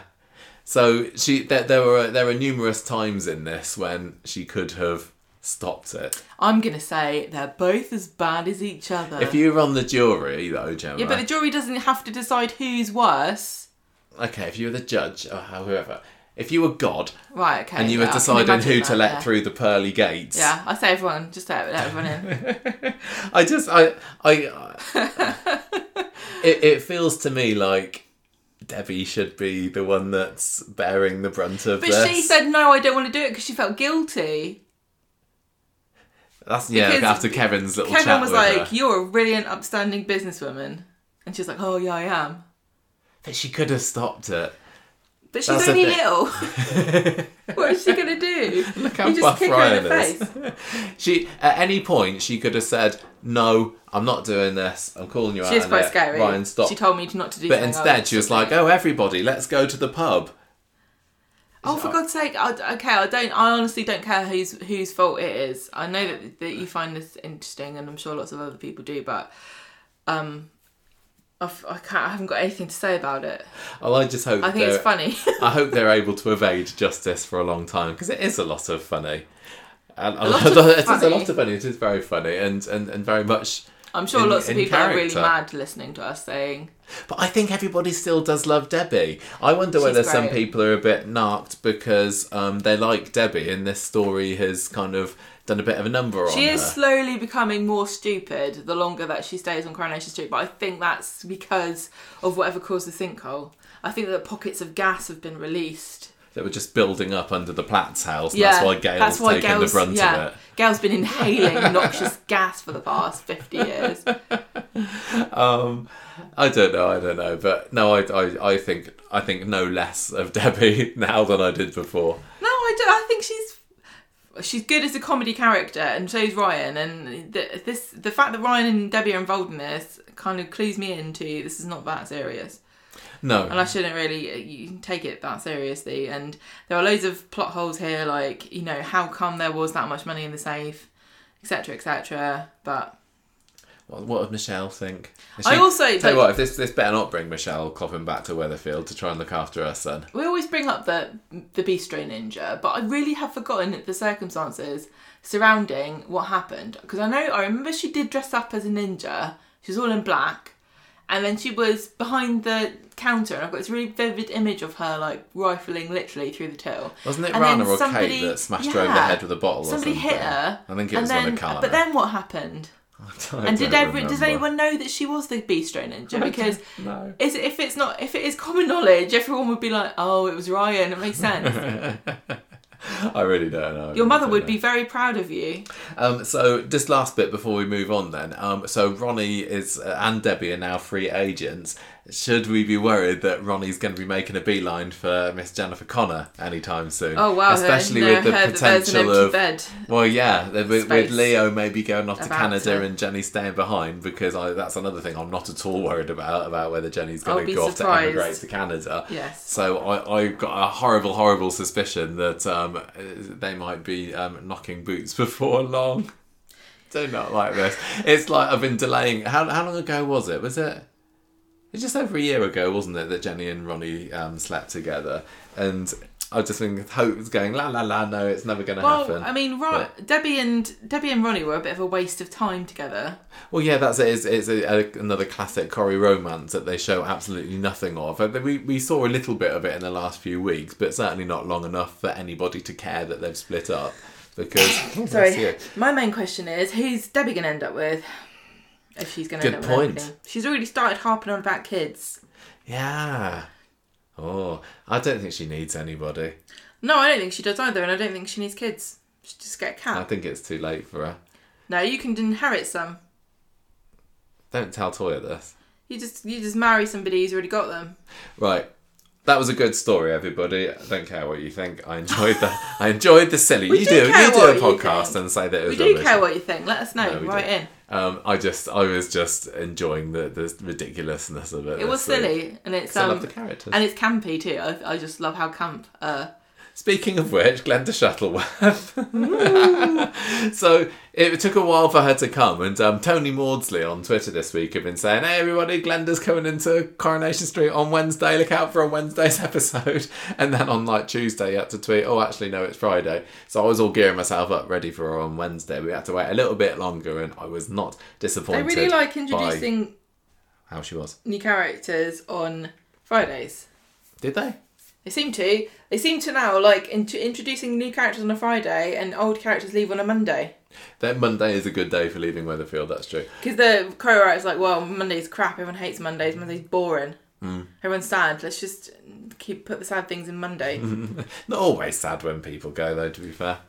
Um, right, Monday then. So Sean's a a lot of this bit of the story for the week was a bit pointless. It's got Sean making a roast for Dylan on Monday, isn't it? But Dylan can't make it back for tea, so everybody Can I else just say, ninety percent of the time, when anybody on Coronation Street is going to make a special meal for someone, you know how this will end. Yeah, badly, and then extremely badly and painfully for George because he ends up breaking a tooth on a piece of pork uh, crackling, doesn't he? Well, we'll give it to Sean. That, that was pretty difficult. grim. he was, did you? I can't remember whether you were watching. Did you see him spit the tooth out No. of his mouth? It's like it's quite gross. But I suppose it does set him up for what happened later on in the week. Dylan eventually comes back home. And he says, "Sorry, I was I can't remember what his excuse was now." But um, yeah, he he pork was his favourite and everything, and he was like actually that, though. genuinely disappointed that um that he was that he let Sean down. So um, Wednesday, George is off to the dentist to get his tooth sorted out. But then um, later on, some bloke comes out to, uh, up to him. I've written comes up to Archie here. He's back from the dead. Uh, comes up to George outside the funeral parlour later, wanting to hear about the premium package. So we're led to believe that this guy is interested in investing in uh, in a top package for their departed loved one. But actually, he's just some bloke from a rival firm called Rest Easy. Nice name. Um, and he wants to. He's got designs on buying Shuttleworth. Rest Easy is actually a much better name than I originally gave it credit for. It is. It's good, isn't it? It's it? actually That's a proper quite- Corrie name. It's pretty flippant. I don't think I would go with that if I was picking a name. But as far as a comedic um, chain of uh, funeral homes goes, The thing is Good that it, do, it does make it sound very corporate and chain like and very unfamily business ish. you can is what rest easy and rest easy. Yeah, George has always prided himself on being honest. You know, when, when Todd Yeah. came in and started working Yeah, there and was his- trying to do all these deals and everything, and Shuttleworths is like, no, Yeah. we don't do it this way. George's George's um George's phrase saying is like, if we're not bankrupt by the time your funeral's over, we'll give you your money back. yeah, basically. So anyway, this this bloke ends up scrapping with George in the street because he's kicked him out of the, of the Whoa. building. Because George knows this guy's come in for a bit of industrial espionage, isn't he? To sort of price up Yeah. what what um, George is about and try to steal some ideas and uh, maybe convince him to take them on or sell up. But um, but yeah, sadly for, for George, Mrs. Pugh walks up the street and is like, Mr. Shuttleworth. Um, luckily, Todd is there to take over with with her. Pew pew, Barney McGrew, Cuthbert Dibbling Grub. Thank you. George explains himself to Mrs. Pugh, who gives him a jolly good telling off because it turns out that she, because it's been, like, been an old family friend, hasn't she? And she knew him and his sister, who I don't did his sister even get a mention before today? I'm not sure whether she did. Um, since they were little, and she was, she says, "You bring shame on the respected name of Shuttleworth. Your your father would be uh, would be appalled at the way that I've just found you rude. sprawling on the street." I thought her name was Pew as in pew pew, or like of the Pew family who invented pews, and so for therefore are rich, because you have to pay him a commission every time you sit on one. I don't think so. No, I like the idea though. So when you pass around the collection plate, it's like 50p for me, 50p for the pews. It is not that kind of pew. Okay. Um, he says, "Look, the Shuttleworth name means everything to me. Sorry, It's Mrs. P U G H, by the way. George and Todd are in the pub later, and Todd seems very interested in the fact that George is telling them that people like the Rest Easy rep often don't take no for an answer, and they may well be coming back sometime with an even higher offer. And Todd goes at home later saying. "I- I've been rooting around in your bins, and apparently this bloke offered you four hundred thousand pounds for the business. You nutcase! Why did you turn him down? And Shuttleworth, um, Archie, George, sorry, is saying, "No way! I'm not selling out these bloodsuckers. What should I not?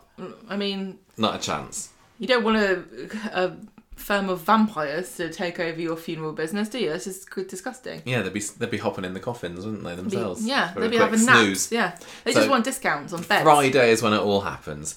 Todd's worried at the beginning of Friday's episode because he can't find George, and the Pew funeral is happening soon. The funeral Pew. issue, like. then she's then they see him, and he's staggering down the street. It looks like he's totally plastered, three sheets to the wind, uh, and he kind of he kind of topples over him, and Todd and Sean, who has, happens to be there as well, have to hold him up. But it turns out that he's been um, raiding Eileen's medical cabinet for um, painkillers for his tooth, Don't and he's taken some pretty medicine. potent back tablets that It's she used to have. idea. Tramadol, Is that what it was? And and, uh, and it's made him um, Todd. lose his faculties a little bit. Um, Todd tries ringing around cover for funeral directors, but uh, but no good. Well, there's the, the what's it? The supply, the supply funeral director is not available. It's just like teachers. You can't get a supply teacher for enough money these days. No, Oh. literally you can't. Really? um, oh, that sounds like a job for me. You could do it. All right, kids, let's watch, let's watch telly. the video. We're at the video. Um, Mrs. Pugh starts to ring Todd, and Todd's like, "Oh, sorry, can't, uh, George is unwell, but we, we, we've sorted it. We've sorted it." And then um, she starts turning around the corner. She's like, "Well, I'm just coming down. We're going to sort this out now." Yeah, she she's wants. marching towards She's them. decided that she uh, wants to have Mr. Pugh buried with his trombone now, and no, Todd's- he's gonna be um, cremated. Oh, yeah, oh yeah, that's right. They want the trombone in the casket. They want to burn a trombone. Todd's trying to say, sorry, we can't really do that. He says that for one thing, the, the casket was sealed last night, but the uh, the people at the crematorium don't like it. Um, but he, he when he sees her um, parading down the street, he has to quickly shove George and Sh- Sean into Sean's the hearse. Sean squeezes out of the car later to find Todd desperately jabbering away to Mrs. Pugh. He's like, who's um, She's quite quite an intimidating woman. I quite I quite enjoyed her performance. I thought she was a good old battle axe. I just have this image of like trying to burn a trombone and it making sad noises as the sort of the, the oh. air from the, the fire blows around it because it's quite it's, it's quite a lot of wind in there, doesn't it? Yeah.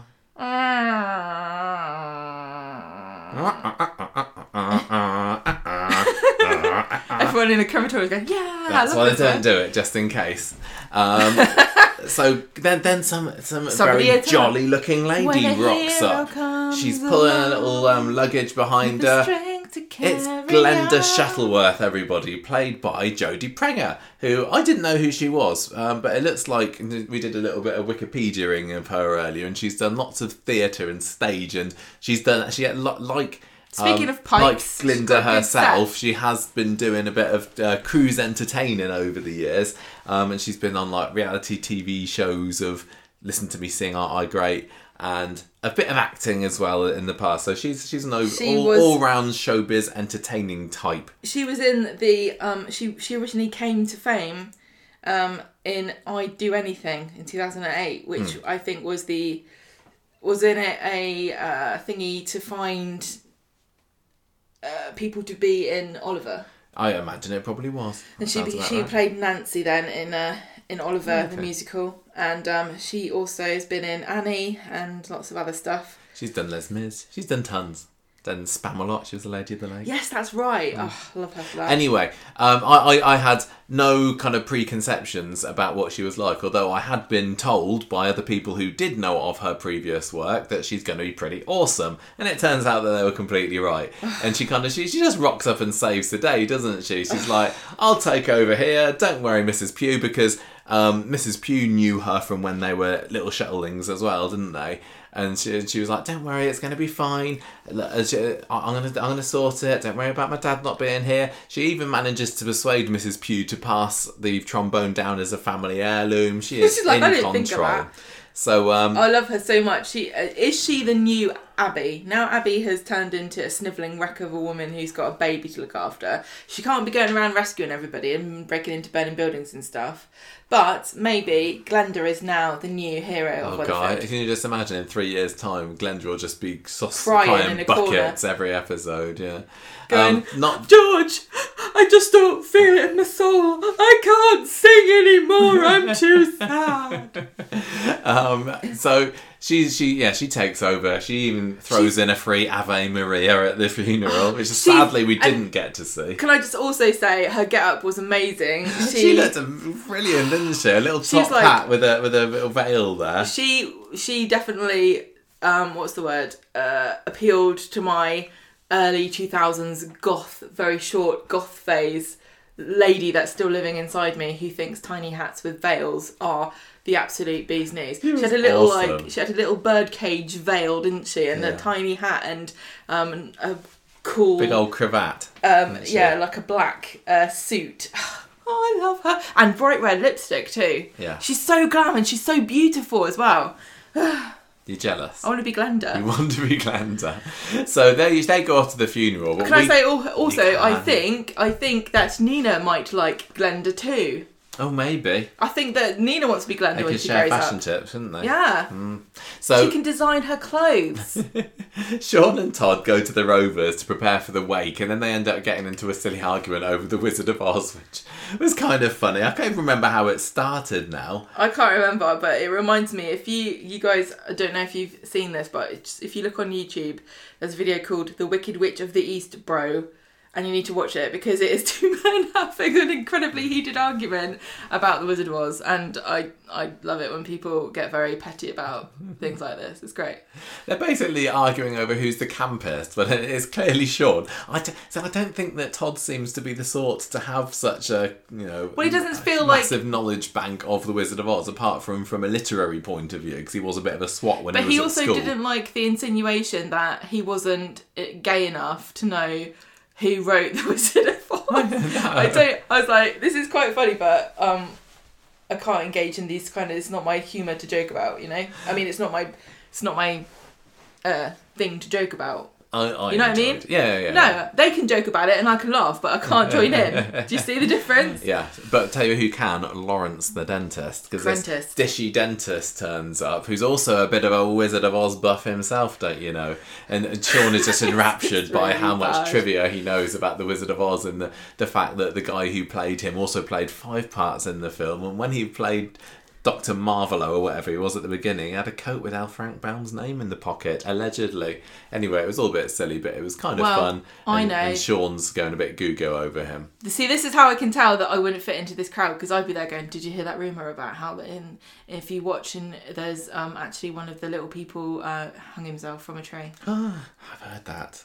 Did you hear about You'd have, you'd have really killed the mood if you'd have walked into the pub there and Did said, you know that- Well, have I got a fact for you, Sean? Did you know that the lady that played the Wicked Witch um was hounded for the rest of her life by children who made fun of her, and also the dog died. Did you know that in the field with uh, the field of poppies scene, it was just a load of asbestos that they, They were all di- sprinkling died. over them, and, did it you wasn't know snow that? at all. Did you know that the man who was the first um, Tin Man had to go to hospital because they sprayed him with like chemicals that made him silver, but also gave him cancer. There are there are videos online about how Like, the awful darkest the treatment of the, truth. the actors were on the Wizard of Oz. It was it's the dark truth of the Wizard of Oz film, isn't And, it? Um, it's a beloved family classic. Who played Judy Garland. Judy Garland's like everyone- cat and Judy Garland's in the corner like popping pills and smoking and Yeah. drinking and everyone and apparently all the um the actors who played the Munchkin are that what they called Yeah.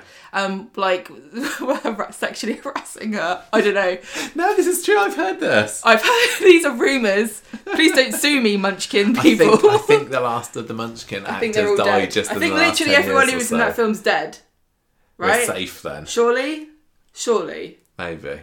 But yeah, that that would have been me killing the mood in the corner. Me and you going, oh, Couldn't, Don't know. use any of those facts.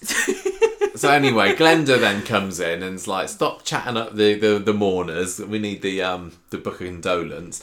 But then the anyway, booking dolence. the book of condolence. Yes. Anyway, the wake goes swimmingly. I have a question. Mrs. Pugh's satisfied. She swans off. There was a picture of Mr. Pugh. Yeah, that's Makes sense combo. to me. But there was also a picture of the um, Eiffel Tower cut off, like Was the there? middle of the Eiffel Tower. What was the significance of that? I didn't see that, so I cannot comment. Was Mr. Pugh French? He was half French. Better That's not why it was be. the Eiffel Tower cut off. Ah, mm. sacre bleu.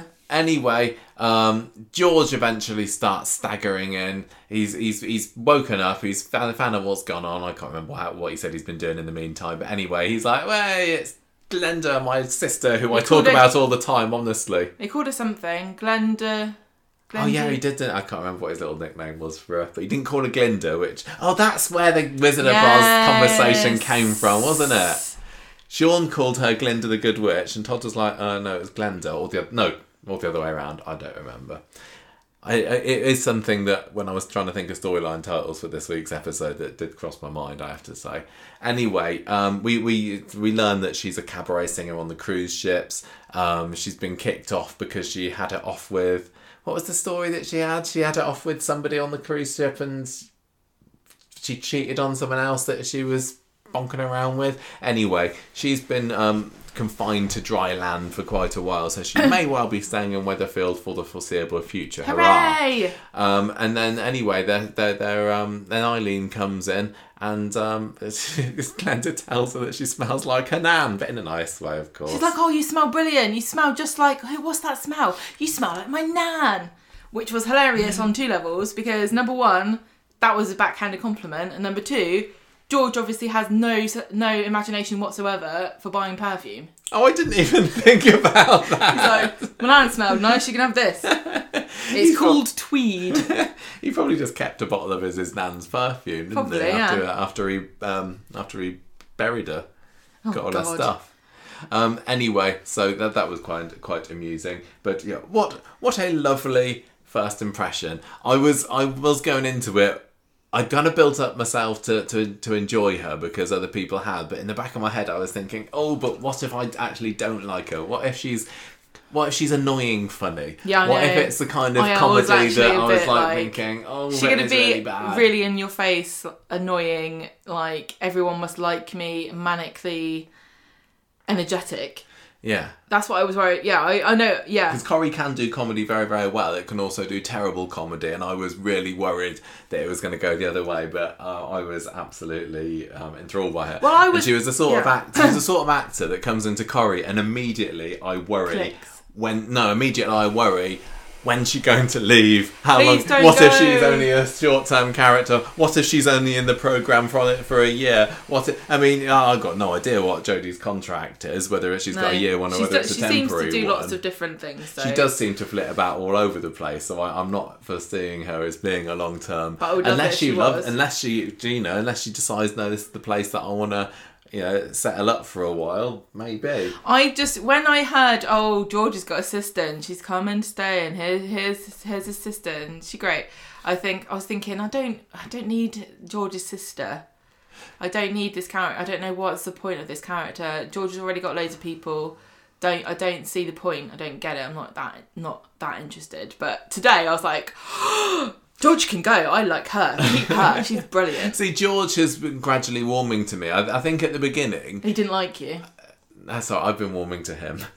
At the beginning, it was like, oh, I'm not really sure, and there's the whole will, will they, won't they with Eileen that seemed to drag out forever during COVID times, and and and and he sometimes he he sometimes they give him funny stuff to do that doesn't always quite hit for me. But then they've given him some more of the serious storylines recently with the snoring and stuff that have still had the comedic edge, and I found that they've worked really really well, and, and the bullying storyline and whatnot. Um, but I, I think that they are they are building a really nice little family unit there. Eileen's been massively underused for well since feeling almost hasn't she Yeah, definitely. but but you know in this unit you got eileen brilliant, classic Corrie legend. Todd, yes, played by a different actor now, but I absolutely think that Gareth Pierce is uh, is wonderful at it. You got Sean, I love him, so I don't care. Um, you got you, you now got George. You've got and now you've got Glenda. That is a really strong unit They are to, to get some good a storylines lot going. of potential there. A lot of potential. yeah, Could Eileen become Eileen Shuttleworth? Just so I we don't can, know. Just so we can make them a family. Maybe, maybe. Um, I just, yeah, I, I don't know. I don't know what the reason is going to be for Glenda staying. Is she going to move into Eileen's TARDIS home? Probably. Probably, yeah. Um, well, because she used to work on the cruise ships, and so probably she hasn't got anywhere to stay now. I'm kind of interested already as well. Like, can can she do serious? Is Jodie is Jodie I don't care if she can. I think she's great. just is. comedic? But, but but then you get you get like Mary, for example, who in many ways is a bit like that kind of character type, who is only there to be loud and funny and oh gosh, I'm a Corrie writer and I'm writing a line for Mary. What crazy thing can I have her to say? I don't want My mum Glenda wants. to. Yeah, exactly. I don't want Glenda to go down that route. Well, I like. But- I think she's um, she's very exciting. I just love how she took over. She was so confident, wasn't she? That whole performance was like, I don't care. This is my first scene on Coronation I know Street. she did am so well. she just like she's been in it forever. She Yeah. she immediately and I immediately clicked with her too. She's so charismatic. really she's got charming. great presence. And um, she also had a great introduction too because like sometimes they'll bring in a character um, and it was a bit like this but not to the extreme that they sometimes do, where a new character comes in and everybody's like flailing around like a moron, and they kind of just kind of come in and like take over in a really exaggerated way. Whereas she was quite, you know, she just took over, didn't she? She just in a very kind of hmm. confident, very confident manner. The the correct type of entrance that I hate is when somebody comes in and gets on the wrong side of the person who they're Supposed they're, to they're supposed to be good. Yeah, they're yeah. getting the good books of. Like, you can get lost, you little weirdo. Oh my god, you've just said that to my dad. Yeah. Oh gosh, but we're getting married next week and I really wanted your dad to like me. Oh Mm-hmm. dear, you're going to have to work hard over the next two days. Yeah, that that sort of stuff really winds me up. But there was none of that. What what a brilliant, brilliant. Or they tried to shag somebody that they shouldn't. Yeah, anything. But this Like, was just a who was character it? coming in. That Nick, was it Nick and Tina?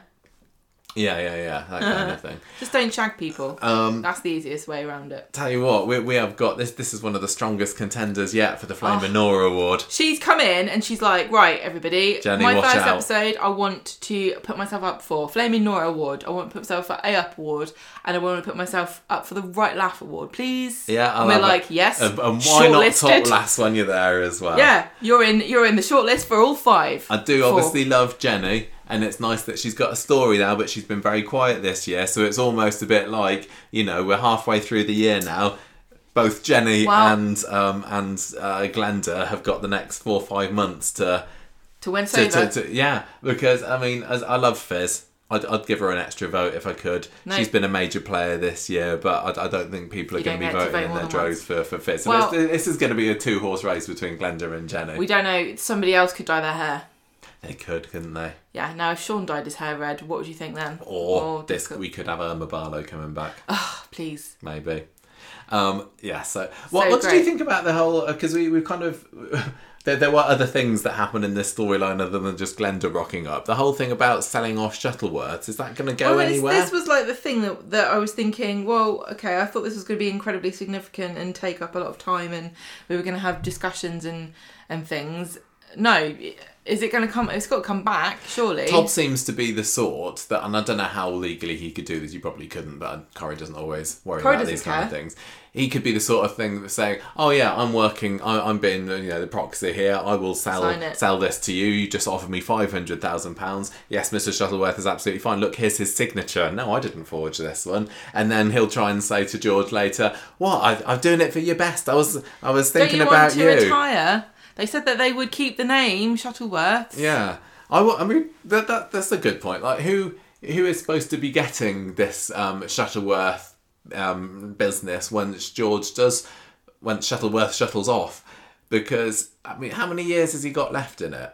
10, 15 maybe. Depends on when he wants to retire, doesn't it? Yeah, and then He might not want to there are there are no. I mean, I, I say there are no little Shuttleworths, but you know, we didn't know that George existed until two years ago. We didn't know that Glenda existed until today. He probably has got five kids. He just hasn't remembered to bring it up yet. But as you know, as far as we know, the, the, the Shuttleworths legacy will end with him. So Todd Todd may well say. Okay, you've had a good run. Yes, the Shuttleworth name is important, but this is five hundred thousand pounds here why don't you just enjoy it rather than keeping your principles for the next 10 15 years and then retiring with a you know, maybe a nice little retirement fund but that's it so I, I totally see that todd could have a point here but Maybe maybe um, Todd could become Todd Shuttleworth. I, maybe, I wouldn't mind it if Todd inherited uh, this business afterwards because uh, he's not going back to his lawyering, is he? He wasn't a lawyer though, was he? I, I realised this the other day. He was a paralegal or something. Oh, something like yeah. A, a lawyer for Lawyer for ghosts. ghosts, yeah. Um, so I don't, I, I, I don't think I don't think that they will sell it, but um, I'm What sure? I'm sure Todd yeah, will do something. they're not going to sell it, but George. Todd is going to convince him, or he's going to go behind his back and and do something nefarious, and then George will be very disappointed in him, and then everyone will be mad at each other, and then Eileen might kick everyone out again, and then the next time, next episode, she's making Cumberland pie for everyone. Yeah. Um. I mean, also, it, how's Glenda going to be involved in it? Like, I literally, I've got no idea what Glenda is actually going to do now. Yeah, She's Glenda- swanned up and been fabulous, but now what? Yeah, Glenda's like, oh, I'm a, I, I sing on a cruise ship, but she's also a really, really good, efficient, offici, official, efficient, Yeah. officiant. Celebrant. You don't celebrate a funeral. It's Yes, just you do. You rude to celebrant be- at a funeral. No, it's rude. I know somebody who's a funeral celebrant. No, I, th- I think that's wrong. I think it's morally wrong. I think you should cry. Um, so No, I- so she's so she's got this skill, and she's obviously grown. She obviously grew up, and her and George like worked with their dad at some point. Hmm. But does she have her own business, or did she come back? Is she like, I fed up with singing on cruise ships. I want to settle down. I want to take my half of the business. Does she own half of the business? very good point. Is she going to say, oh, you know what? Actually, I could take two hundred grand. Yeah, yeah, yeah, yeah, maybe. I wonder, do you think we're going to see her singing on the programme? I was disappointed. I never got to hear her beautiful voice singing Ave Maria. Can't believe it. I, I'm going to put it out there now. Christmas 2022. Song at the end of it. Oh yeah, Glenda yeah, yeah. belting it out. She's like, sorry, Rita. Pushes Rita over into the snow. It's like I'm a new redhead around here, and you singing redhead. Get out oh, of my they way. could have, they could have a they could have a sing off, couldn't they? Glenda and Rita at the Yeah, Christmas well- special. Rita will start going, I'm dreaming of a white. And then Glenn will be like, that's boring. Jingle bell, jingle bell, jingle bell rock. Like Not too late to put that in the Christmas script. Do it. Come on, Corrie, we, that's what we've demanded Yeah. now. So I, I don't know what she's gonna do. Are, are we gonna set her up with a guy or a lady? We don't know. she said that she oh no, was... she has. She has. She is definitely into men, isn't she? Well, she's definitely into men, but doesn't mean she's not into women. I don't know. Uh, She'd eat. She'd eat anybody for breakfast. like all of the men on. Coronation Street. I don't think any of them could take on Glenda. I'll tell you who thinks he could try. Who? Dev. yeah, Dev be like, Devin Glenda. oh, that could be fun. Ah. I can't remember which other single guys there are on the Well, street. Dev's not technically single, is he? Because he's him and Bernie are sort of. Yeah, on again, they're- off again. yeah, Ronnie? Who knows? No. Now he's- now he's Although he does like a redhead, doesn't he, old Ronnie? Yeah, yeah. I don't know. I need to. I think Leo might be free soon. How old do you reckon Glenda's supposed to be? She's oh, she know. seems significantly younger than George, doesn't she? So Archie was clearly very active like, up into his uh, into his I late to life. what a player! We did see that with uh, with Blanche, I suppose. But anyway, we must move on. Um, we love Glenda. Did you notice that? And here's She's somebody so that Gemma loves. Tim, tell us about what Tim's been She's getting only a up few to this years week. older than us. How old is she? She is Forty in her forties. in her early forties. She is a. She could be our friend. I think she'd be too scary. I think she. I think she'd think we were weird. I don't think she'd like us. I don't think No. she'd like. Mm, Not cool enough for her. Maybe she's a massive geek as well. She's too beautiful. Oh, Right, um, is this my I go? like singing. I'd duet with her. If you guys are going to do that, I'm going somewhere else. is it my go? Yes, you're going to talk about Tim and his little problem. Well, before we that, before we have that, we have a, another thing to remind us that Faye is having her issues, Mm. and they, her and Sally do anti-menopause yoga, and then they talk about men- the menopause, and she says, I, "I'm doing soy milk, and I don't want to take pills because it's not natural." And then Sally talks to Tim about HRT. And then she says, "Oh, I'm going to show you this thing about HRT." And she goes to like, what was the website that um, what was the website that he looked at? Ooh, Tim. What was it called? What the naughty website? Yeah. It was just like naughty videos 101 or That's something it. silly like that. I just wonder, like, what is she writing in that HRT comes up with N? Is she like Oh, no, she natural, natural HR? Hang on a minute. No, no, she And- looks through his temporary um, internet know, files, doesn't it would she? have been. That would have been funny. She's like, Tim, this is porn. I can't believe I taught you to read, and you've done this to me. If he, she hadn't taught him to read, then he would never have been able to use the internet Very to true. look up porn. So we need to think about. he can this. he can now use the excuse. I'm just reading the articles. I'm just reading the stories. reading it's the not story to do like with pictures. Right, so he said I was testing my equipment and I did it for you and not for me, which I thought was the most hilarious excuse I've ever heard a man use for looking at porn. She's very upset about this and she thinks he doesn't fancy her anymore. And she gets mad and tells him to go to the casino by himself, so he does. And then Dev tells, he goes to the pub and he talks to Dev, and Dev's like, leave her alone if she told you to. You should just stick around here for a bit longer. So he ends up going back home quite late. And Sally's gone to bed and she leaves him a note saying that he can stay in the spare room. But he doesn't, he goes to sleep on the sofa and wakes up there on, on Wednesday. And Sally doesn't want to talk to him, rushes out the front door. I hate it. Sometimes when me and you have little fallouts, and you do this, don't you? And you don't want to talk to me, and I, because I, I was totally like feeling bad for Tim tonight, thinking, oh, or Wednesday night, going, oh, it's horrible when that happens. But he has been a bit, he has been a bit um going behind Sally's back, I suppose. At work, Sally, no, Faye can tell something's up with Sally, so she says, "Oh, is something wrong with you?" And um, and uh, something wrong with you and Dad. And Sally's like, "Oh, well, not if you ask your dad. He's loving life." So Faye goes to talk to Tim and says, "You need to sort it out," because Sally was going on and on and moaning all the time, and she's got cobble on. You need to whatever you've done, undo it. Um, she goes into the cafe and Aggie turns up. And then Sally, Carla's trying to find models for their underwear. that was a, this is a funny. This is really funny. Well, Yeah. she's just looking at yeah pictures of scantily clad women in in Well, because they're selling bras, underwear, that's aren't their they? job. They're not selling women, they're selling underwear to women. And the women want to imagine that they look like these models. Yeah. So um, she's looking at pretty people. And Sally's like, oh, oh, can't believe it. You're So looking. degrading. So setting unrealistic beauty standards. And then Tim comes in with a bunch of flowers, and Carla's like, "Sally, you're you've gone a bit crazy. Go go with Tim." Because because Carla's like, "What are you talking? I don't get. What do you mean?"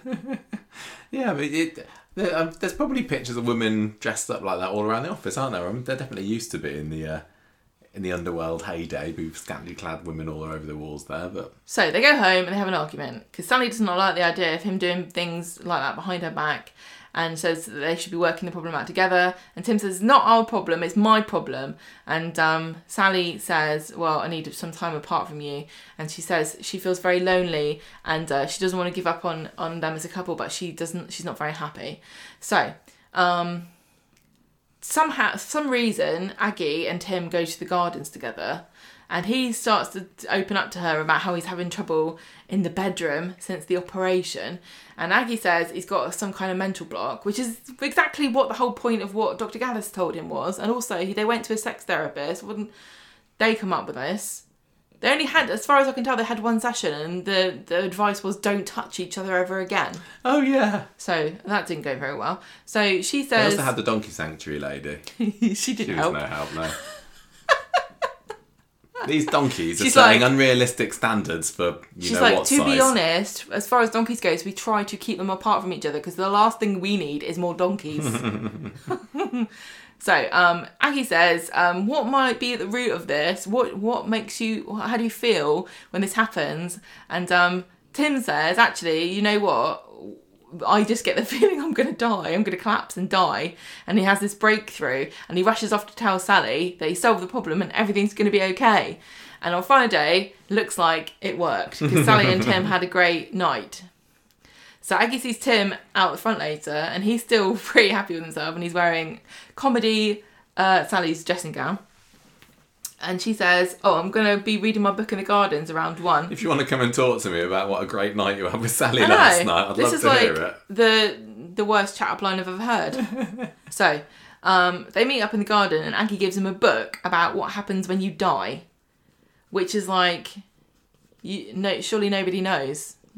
How have you How have you found this? It's just a book about death, isn't it? Well, she- well, he tells Sally later that it's a book about what happens after you die. It's like, well, they- they've already written it. It's Yeah, it called really the. Bible. so, so he says it's going to be like aversion therapy, and it's going to make him feel better. Well, he says that, and that's literally parroting back what Aggie said as well. yeah.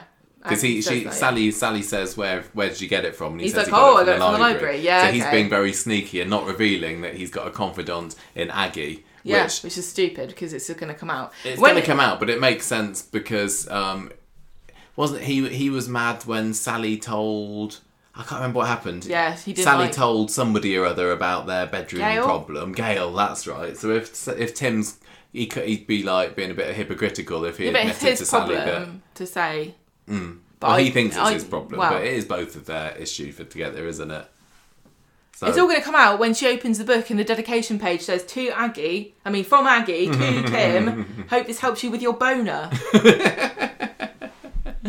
um, I just thought uh, it, it felt like Aggie saving the day there with her advice about you've got a mental problem seemed like a very quick and easy solution to it, and it's the sort of thing that maybe he would have thought of before, or Well, I mean, someone else would have mentioned. Other people have tried to help him, and you would have thought that they would have been able to come up with this where it's that simple, but no, I guess not. But I'm Aggie's not happy.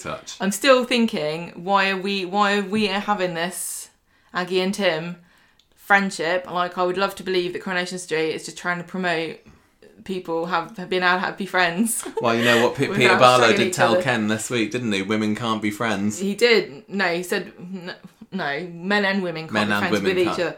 Yeah. Women are perfectly capable of holding friendships. then men come along Peter Barlow. Um, I wonder whether it's just going to be a story. Maybe it's not going to be an affair, but maybe Sally's just going to suspect they're having an affair. But they kind of already did that story. It, it, it was Anna that was teaching Tim to read, wasn't it? And that's when Sally. Was it Anna or Sally? I thought it was Sally. Oh, it's Sally because she's like, no husband of mine's not going to be able to read. You need to be able to have a business. There was uh, there was some there, was- there was definitely something that went on around that time where whoever it was with Tim at the time, and he's only been with Sally, hasn't he? Where she suspected that he was having it off with Anna Windass or something. I don't I think- remember. I wonder whether it's going to be a little bit like that. Because although Aggie has kind of mentioned and dropped it in that things aren't brilliant with her and Ed at the moment, and, and yeah, Ed was giving her funny looks when she was being a bit harsh with Debbie earlier in the week and everything. I, I don't know. It doesn't feel. She doesn't seem like the sort of person that would that would drop him for for Tim. Well, Coronation Street doesn't care about that. Mm, I I don't know. There was a know. funny scene um, at, in was it Wednesday's episode where I know what you're going to talk about. Sally was uh, scrolling on the laptop and she's going, oh, oh, Oh yeah. look at that, oh, yeah. And then it turns out she's scrolling through kitchens. That was so funny.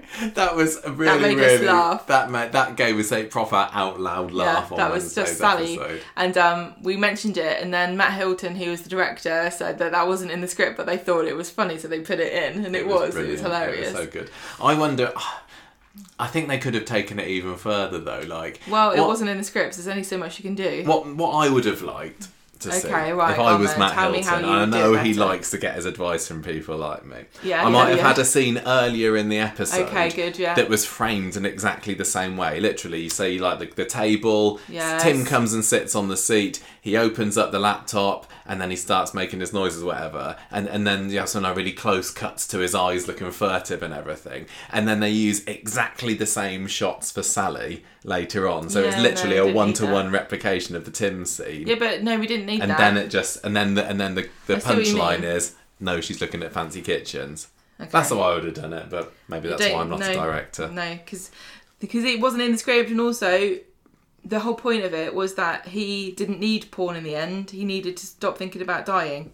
yeah yeah no no I know, but he had been looking at it up until just recently anyway i i thought it was a very very funny and i i don't know whether as many people picked up on it i don't know it was great It wasn't subtle, Michael. It wasn't like a secret joke that only we got because we know that kitchens are sexy. right leo canada so i was a bit Are you disappointed getting more this- and more embarrassed with that as you go keep saying it? I'm not. I, I, I'm not all of my storyline titles uh, are five out of five zingers, Gemma. True. We know this. True. We've been going ten years of these, so that's this isn't one of my best. But anyway, Go on. I was I was kind of hoping this week that Leo was going to turn out to be massively dodgy or have some horrible secret or whatever. But as the week went on, I thought, oh, he is doing something honourable, isn't he? Um, so it's a bit sad. Boring. Also, I thought he was applying for jobs and he didn't want to take a job because he was making his own craft beer. Yeah, and then he he, mentioned it in his interview and he reckoned that that got them interested. So whatever job he's got now, he's only had it for like a month or two months. Yeah, yeah. Which Okay, which I'm Jenny, which, yeah, she brought that up today when he told her that he was leaving it. That he's only just started it, but he's doing some kind of manly He's doing some builder job. boring supervising same job that he was doing before where he missed a whole sinkhole that swallowed up the street. So I don't know who's employing him. They're better off without him, really. So anyway, he gets a voice message on Wednesday from someone who's getting married in at Christmas in Las Vegas, and it's a bring your bring your bird, isn't it? BYOB. Yeah, exactly. And Jenny's said excited about it. She's like, "Oh, it's been so many years since anyone's called me their bird." She's um, but Leo kind of pouring water over it. He's he's seeming He like he's doesn't interested. infuse. He's no, he's not joining in in her excitement about a Christmas Vegas Well, she wedding starts going on about booking flights at Christmas to go Yeah. to go there, and he kind of like, nah. Yeah, exactly. But it turns out that there is a reason for this, which we find out on today's episode. But anyway, um, he goes off to work, comes back later on, covered in muck, and um, because he's got the, this manly Man job. job. and Daisy and Jenny are there having a laugh at the prospect of Daniel being a roughy tufty labourer like Leo as well because he's not having any luck in the employment department. Yes, because if you had forgotten, like I had, he quit being a teacher you could forgotten that, yeah. because uh, uh, because he pushed a kid down the stairs, that's right, and he and he didn't notice that the kid Was that the he reason? pushed. He pushed the kid down the stairs, and he didn't push the kid down the stairs because the kid was drugging people, but he pushed him down the stairs because he had a vendetta against him. But if he had pushed him down the stairs because he was drugging people, that probably would have been the right thing to do. Mm. So he did the wrong. He did the right thing for the wrong reasons. I think there's more to it than that, but Yeah, I I can't know remember. It was another one of these stories that was just. It, I was kind of invested in it when it happened, and then we just say, and anyway, Daniel's quitting teaching at I half term, that. and we didn't even see his last day of term or anything, and I'm he's really been off the radar since then. I'm really annoyed at how much they invested us in his bloody teaching career and him teacher training and sitting around with all these goddamn books all the time and whinging on about it and going into school and um, forging his relationships with all the students and the and the teachers or whatever and planning trips and stuff just to go now I'm sacking this off and then that's it he's not doing it anymore he's got all the, he must have a student loan from doing all this what how's he paying this off working as a labourer I don't know, but anyway, he th- this is what he then goes on to do. He says, So I, actually, I I could be- can, I can be a man, roughy-tufty man. actually."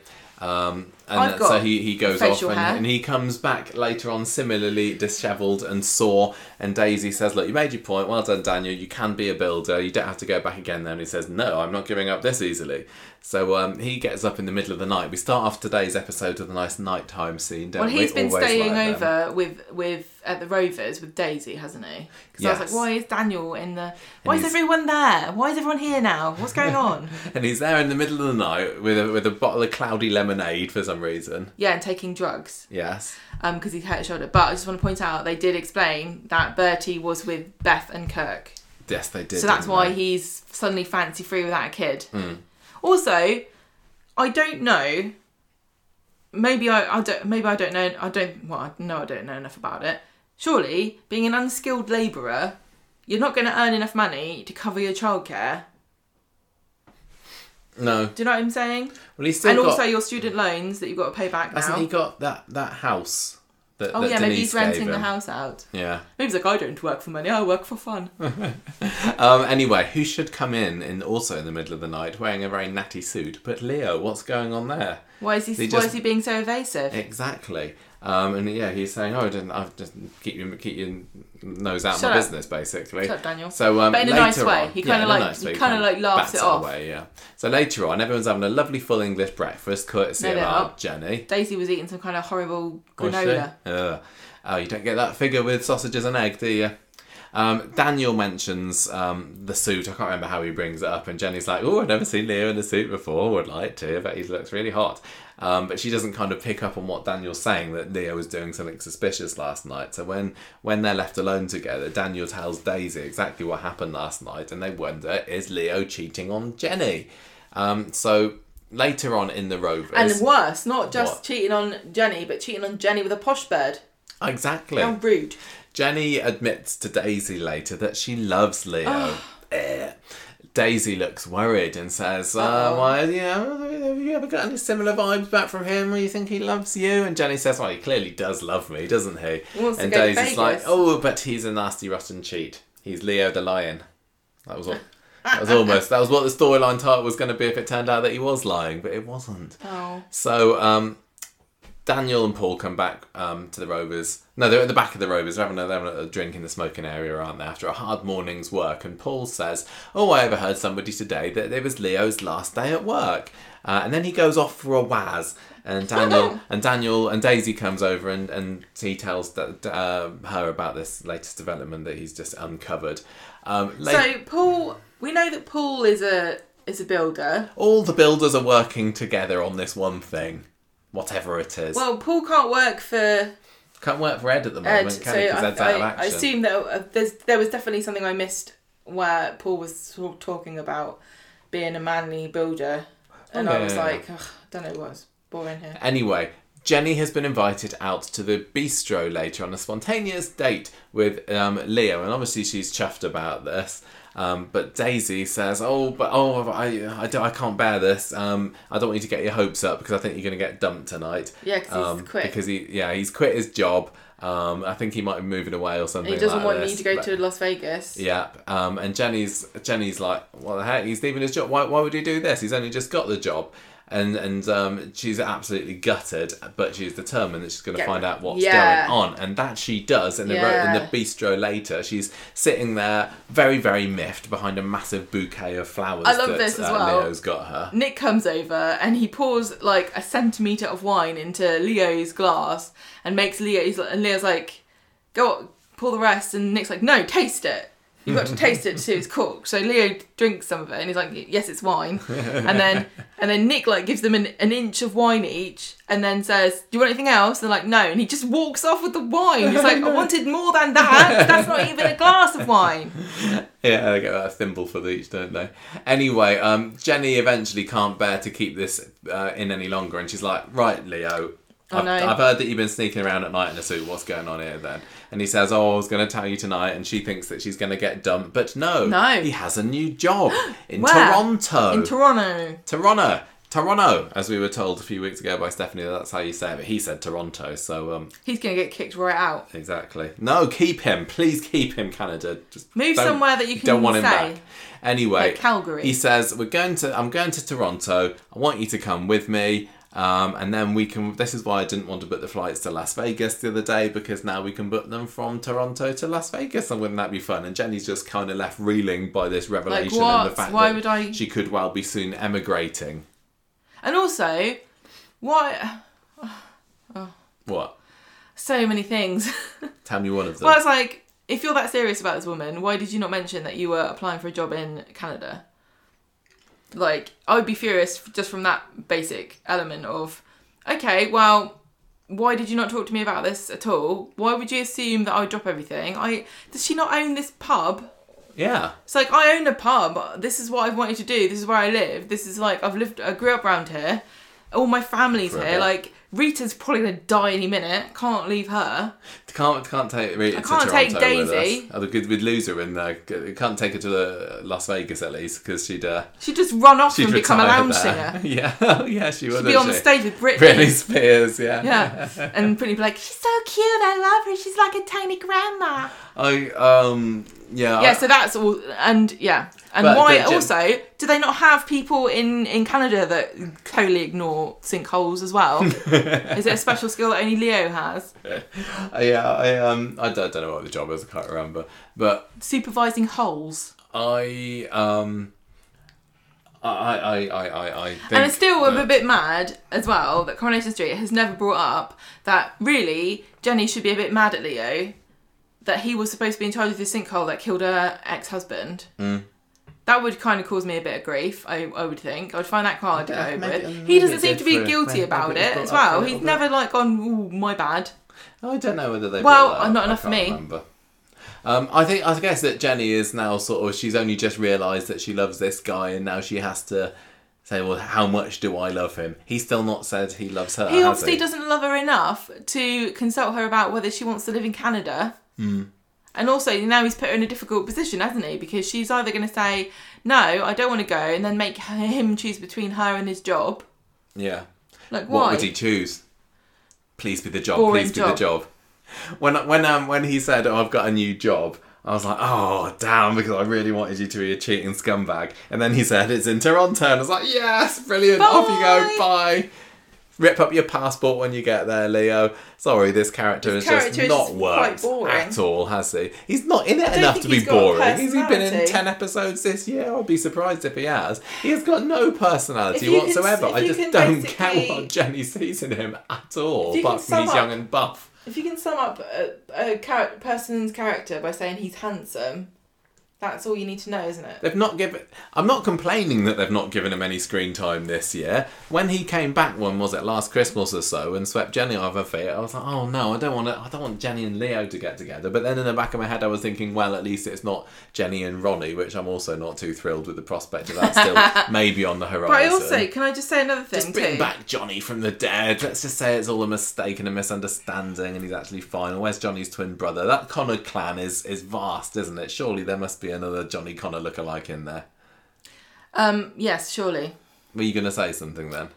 I was gonna say they brought up quite a lot of interesting stuff, like relationship dynamics that does have not been talk, talked about that I can remember recently, anyway, with other couples. That would have been quite interesting for them to have pursued or gone over in a bit more depth. You know, the Like age what? gap and him saying, you know, her saying, "Well, I could never give you children," etc., etc., and you know, I'm a bit. I I feel like um, I'm too old for you, or uh, you really want to give up your life, sort of thing. Um,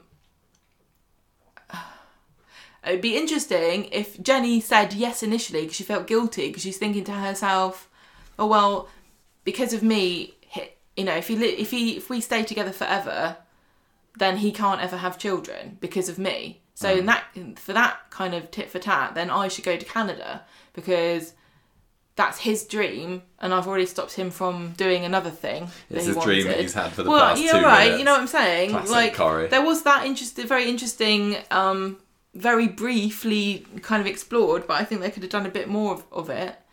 Talking about Jenny and, and Leo's actual relationship, but it just seemed like Jenny was like, "Oh, I feel like I'm a bit old for you," and Leo's like, "Well, I don't care," Mm. and that was it. Yeah.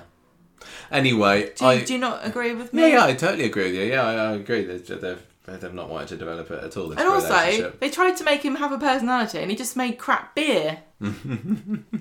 Um, I've got no concerns at all about Jenny going. She is not going to go and emigrate to Canada. Maybe she'll go for a little bit and then come back. But even, but I don't think so. Um, Leo, though, I'm.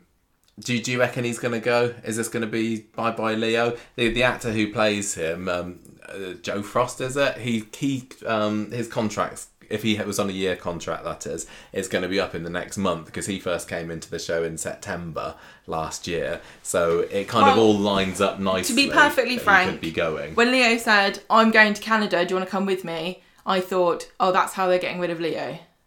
It just seems like a complete nothing of a character, like a total stopgap. yeah, and then again, as, as, uh, when he said that, and that, that thought went through my head, I thought, well, what was the point of Leo?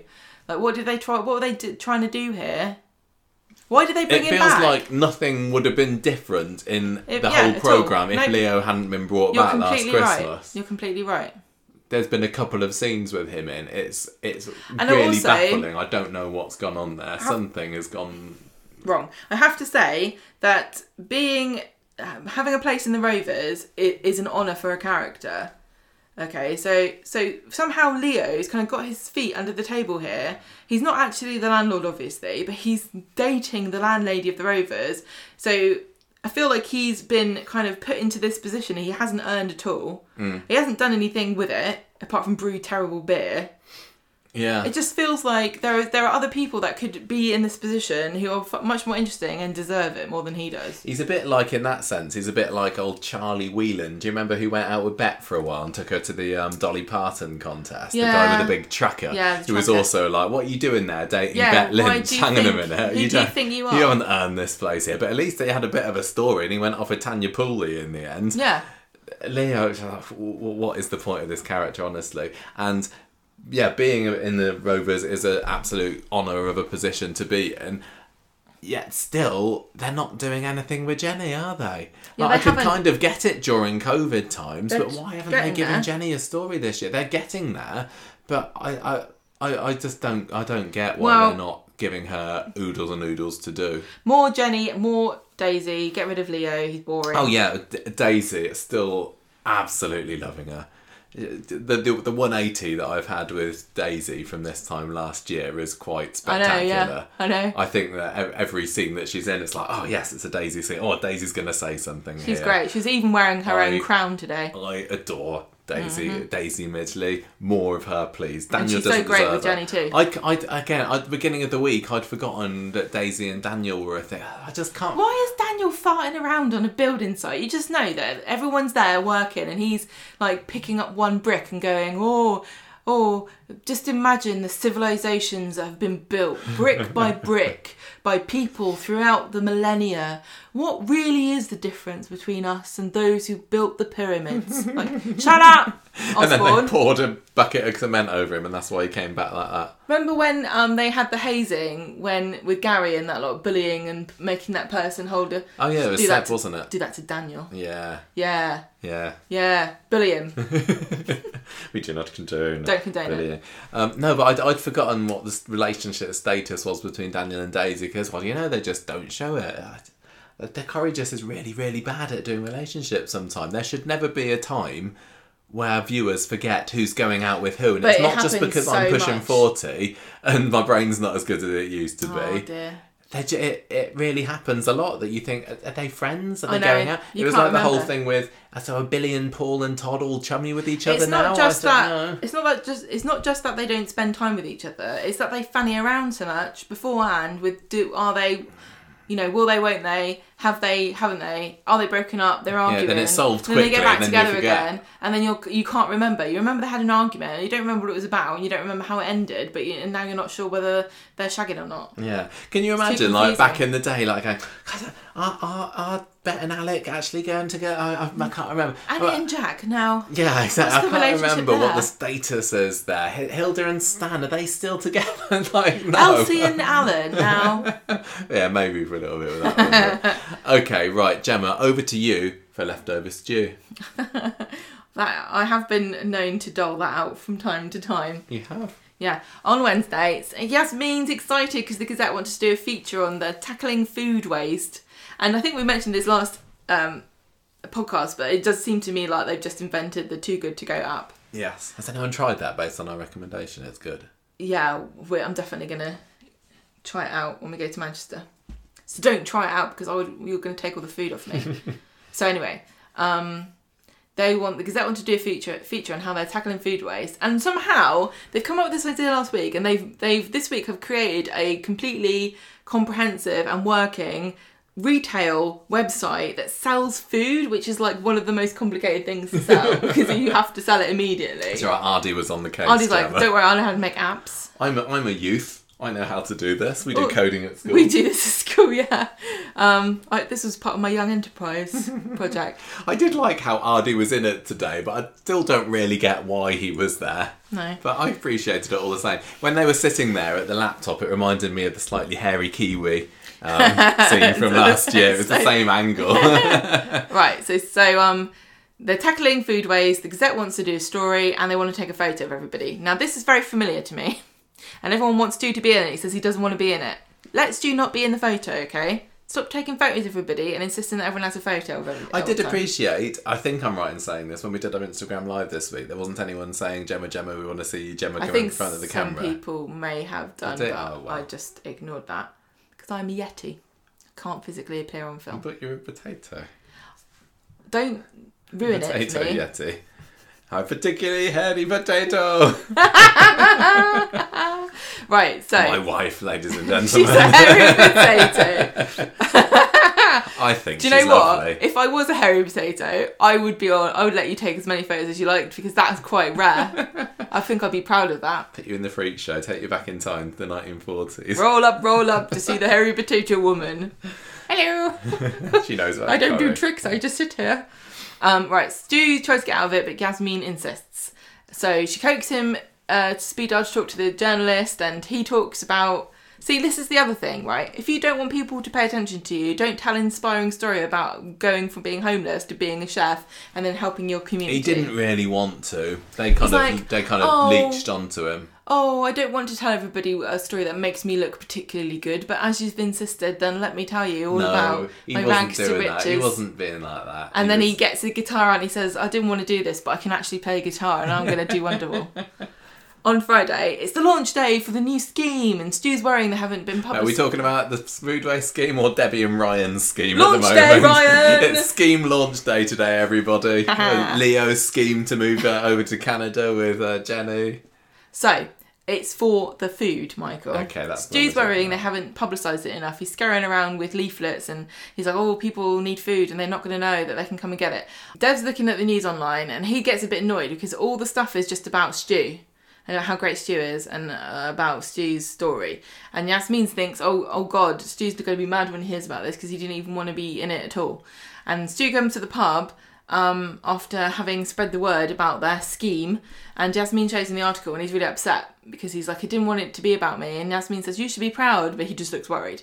He goes back to the cafe for a cup of tea. Yasmin goes and finds him and says, uh, I see, I, I do get why you're upset. Um, but you know, uh, the other thing about it that maybe you're upset about is that how the article said that we were all lovey-dovey, and Stu says that's the only thing like, that it's got right actually. Aw. And then he sings her a song in the Yeah, end, does, so he does. There you serenades her go. At See, the, at the cafe. yeah. Sweet. So they have the um the launch of the the, the restaurant cheap food thing. Aadi's there, um, and they're doing a countdown, and then this woman turns up, and she's mad. She's very mad. It's She- Lucy. It's Lucy, his His ex. ex-wife, and she's not very happy. She says, "Stop bothering Bridget. She doesn't want to talk to you." Um, Yasmin, you've got no. I don't know who you are. I don't know how I guess your name correctly. Um, you've got no idea what you're getting yourself into with Stu. He's a murderer. as soon as she said this, I was like, we knew that she was going to turn up and accuse him of something horrible. Surely, hmm. like you knew this. Well, was we going to knew happen. that he, he he told Bridget last week I didn't hurt the young Yeah, girl. I didn't do it. I didn't do Yeah. it. Right. So you knew that you knew that she was going to turn up and accuse him of something. And I was thinking, right, the ultimate it's either- crime. it's either going to be something really heinous that he obviously didn't do, or it's going to be something not that bad that it turns out was all just a madcap misunderstanding and series of hijinks. It turns out to be the former. Yes. So he he's murdered a girl, mm-hmm. Charlie Walter, Yeah. which sounds like a man with two first names. but no, it's a dead. Don't laugh. She's dead. Okay. It's Charlie. It's Charlie like Charlie Jordan, not Charlie like Charli D'Amelio. Yeah. Not only is she dead, but she's covered in his DNA, which I didn't want to know about before the watershed. He's like, I can explain, I can explain. I knew he was gonna literally as the scene ended, I was gonna make a joke, like Stu going, I can explain and he literally said the, that that phrase. Yeah. He's like, Yeah, I did go to prison, but I didn't do any of it. And Yasmin gets mad at him immediately, makes him leave. She doesn't know what to do with herself. Alya says, just go home. And Yasmin says, no, I need to talk to this Lucy woman to find out what's going on. I don't Hope I understand. can find her. She's a librarian. She didn't think to look this up. She just goes straight to the source. She, she finds this woman who's just hanging around outside the The gardens because the She's outside buses the aren't running or something. Oh, there's- yeah. tram stop going, oh, can't get away from here. And then she walks up to Yas, uh, to Lucy. Yasmin walks up to Lucy and she's like, stay away from me. And Yasmin says, oh, excuse me, you can't just come up to me and tell me something like that and then expect me not to ask you any questions. So she explains. Stu came back from the Navy, got a job in a restaurant. A young waitress went missing, found her body with his DNA all over it. Again, very mysterious. Stu confessed to having an affair with her and then killed her. And it broke Bridget's heart. And now, please leave me alone. Apparently, Lucy was fine with it. She's like, it, I didn't care, but it set, upset my daughter, and I will not see her sad. So, Yasmin goes back to Speed Daal, dejected, tells Alya what's happened. Good riddance to Stu. She never wants to see him again. So, He was like Jeff after all. maintaining her air of completely flying off the handle and uh, just not thinking, like just going 100% for There everything. must be a simpler explanation to it, but I think this is the biggest bombshell that she's had to contend with so far in this uh, in this relationship. Did you? I'm just like thrilled that I've been predicting all along that he was some kind of evil pervert or something. But he's clearly not, is he? Well, can I just point something out? Like, I don't know how old, like, hopefully he was young when this happened. Because if he's not, then he is still a pervert. Because he was having an affair with this. Well, he had a daughter, didn't he? Bridget was still alive when this happened. I know, but they. The thing is, Michael, many people have more than one child, so they definitely let parents shag after the first one. Okay, okay. So he's allowed to do that. Um, yeah, I, I kind of as, as soapy and silly as this is, and, and the storyline had been, you know, not my favourite thing up until this point. This little revelation definitely made me prick my ears up a little bit more. It's like it was like, how is Corrie going to write him out of like being responsible responsible for this? Is this going to turn into a murder mystery? well, this is what I think that th- this is kind of scratching that murder mystery itch for me. Yeah. and it's uh, and probably I'll be left disappointed by it It when would it just be like, oh, she just fell over in a pile of DNA and drowned. puddle of DNA. Why is there a or a puddle of Stu's DNA outside Don't the back of the restaurant? Any questions? But- he really likes cooking. But it's interesting the fact that he confessed to it at the time. what a dumbo. Why would he have confessed to Well, this listen, girl's murder? Okay, I'm gonna. I've been said a lot of stuff this podcast. that I know that people are gonna get mad at, because it seems like I'm the only one who says things wrong on here. You say whatever you like. But as soon as I say anything, I get pounced on by about 500 people. I definitely do. So I will just say, lots of people do confess to crimes that they didn't commit because of the way that they get interrogated or asked questions in a specific way or So do you think it's like that? Because you, you are a murder mystery, true, true crime expert on this podcast. lots of people hate to hear this but confessions actually not very reliable actually a lot of the time people will say they did crimes and they didn't do them It's like, was he trying to protect someone else? this is the question like Oh. yeah was he trying to protect someone else if so who could it possibly be i'm going to predict twisters bridget did it Do you reckon yeah suicide? no bridget the daughter she's the oh, murderer oh yeah, of course, yeah. This is somebody else, isn't it? Um, yeah, maybe. Um, it that's could. a joke because that seems quite stupid I don't know. It could be anything. Did um, you know? Did somebody? Oh, God, just I got Come on. hiccups. I just got hiccups. Did somebody else do it? Some dodgy Rick Neelan type and say, "I'm going to kill this waitress, but, I'm going to come and kill you if you don't Okay. say that it No, I'm gonna me." kill- I'm gonna kill You know, so- Bridget. so, it was you. Oh yeah, maybe. He, oh, that's probably. He probably was protecting his daughter. of course it's going to be something boring like that oh i did it for my daughter and now she won't talk to me oh the irony mm. I don't know how. I can't remember how long he was supposed to be in prison for, but oh god, this. for god's sake will you stop doing that What hiccuping? I can't help it. You're It's hiccuping and burping. I'm hiccuping. I've literally got the hiccups. I can't help it. I'm going. That doesn't happen very much on the podcast. Um, so, yeah, I presume he's totally innocent. Um, I I wonder whether this is going to be a long-winded one or is it going to be dragged out forever. I kind of. I'm excited by the prospect of a murder mystery thing, like I said, but I, I can't be doing with Yasmin wailing about being, um, you know, oh, I was wrong all, wrong about him all along. I will never trust anyone again because I've been I've been fed up of that kind of side of Yasmin for a while. But um, it, what what was annoying as well to me today is that he didn't get a chance to explain himself beyond it was all a misunderstanding. I didn't Which do like it. It wasn't it makes me. it sound like it's all a misunderstanding. She's not actually dead. I don't understand why people keep saying that she's dead. He literally there was he could have I could there had been ample opportunity for him to just say you know within a few sentences this is what happened Yeah, this or annoys write me her a note this is what it is This yeah, but she would have ripped it up. This is what annoys me about stuff like this. It's like if I was if I was falsely accused of murdering somebody, and then someone said, "Oh, I've just found out that you did this," and I wouldn't just say, "Oh no, I didn't do it." Oh, you don't believe me? Well, I Okay, guess I've done I'll enough. hang my head in shame and then off and I leave. go with my tail I'd be like, no, no, no, listen, you got to listen to me, and I Mm. would make them listen because I'd be like, listen, if you don't sit down, I'm going to kill you. So shut up, sit down and listen to to me explaining. I reckon, do you reckon he's going to go back to sleeping rough again and then he's going to Oh, come into Speed Daal the next day saying um, is, the, is the free food still going can I'll I have some please yeah Some onion bhajis. I, I, I do not have a house at the moment.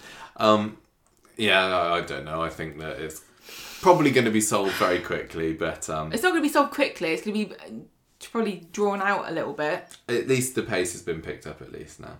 Um, just before we move on, another great line this week was Dev talking about uh, when he was doing his interview with the Favors, saying, um, well, for the first one he was saying Alahan just with one L, which is just a funny way of delivering it, but then he said that.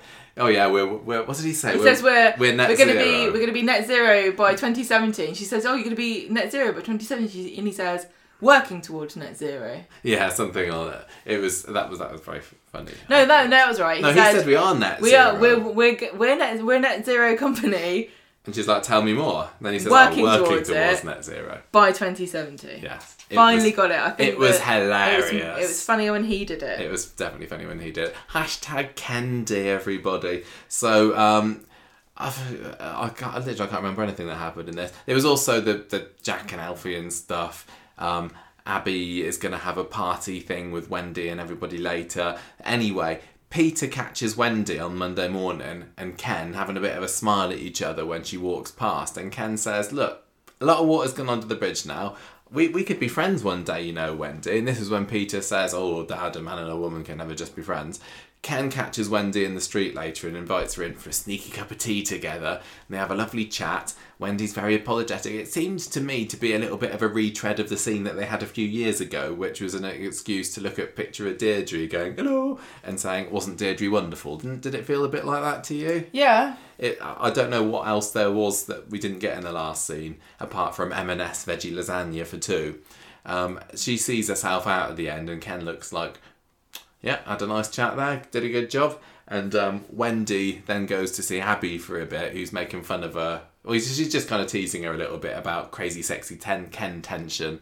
So putting the idea into our head that maybe there is going to be a little bit more to that relationship, but the story absolutely falls off a cliff after that, and um, we're just left to our own imaginations about what happens there.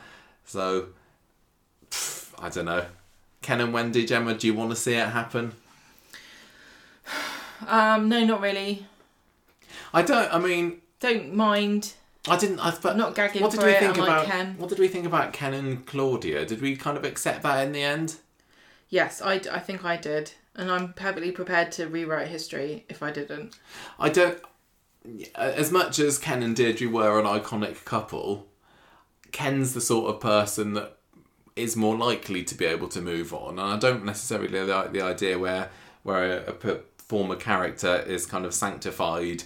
And I know that what happened in Anne Kirkbride dying so young was absolutely tragic, but if they want Ken to move on, then uh, who who are we to stop him?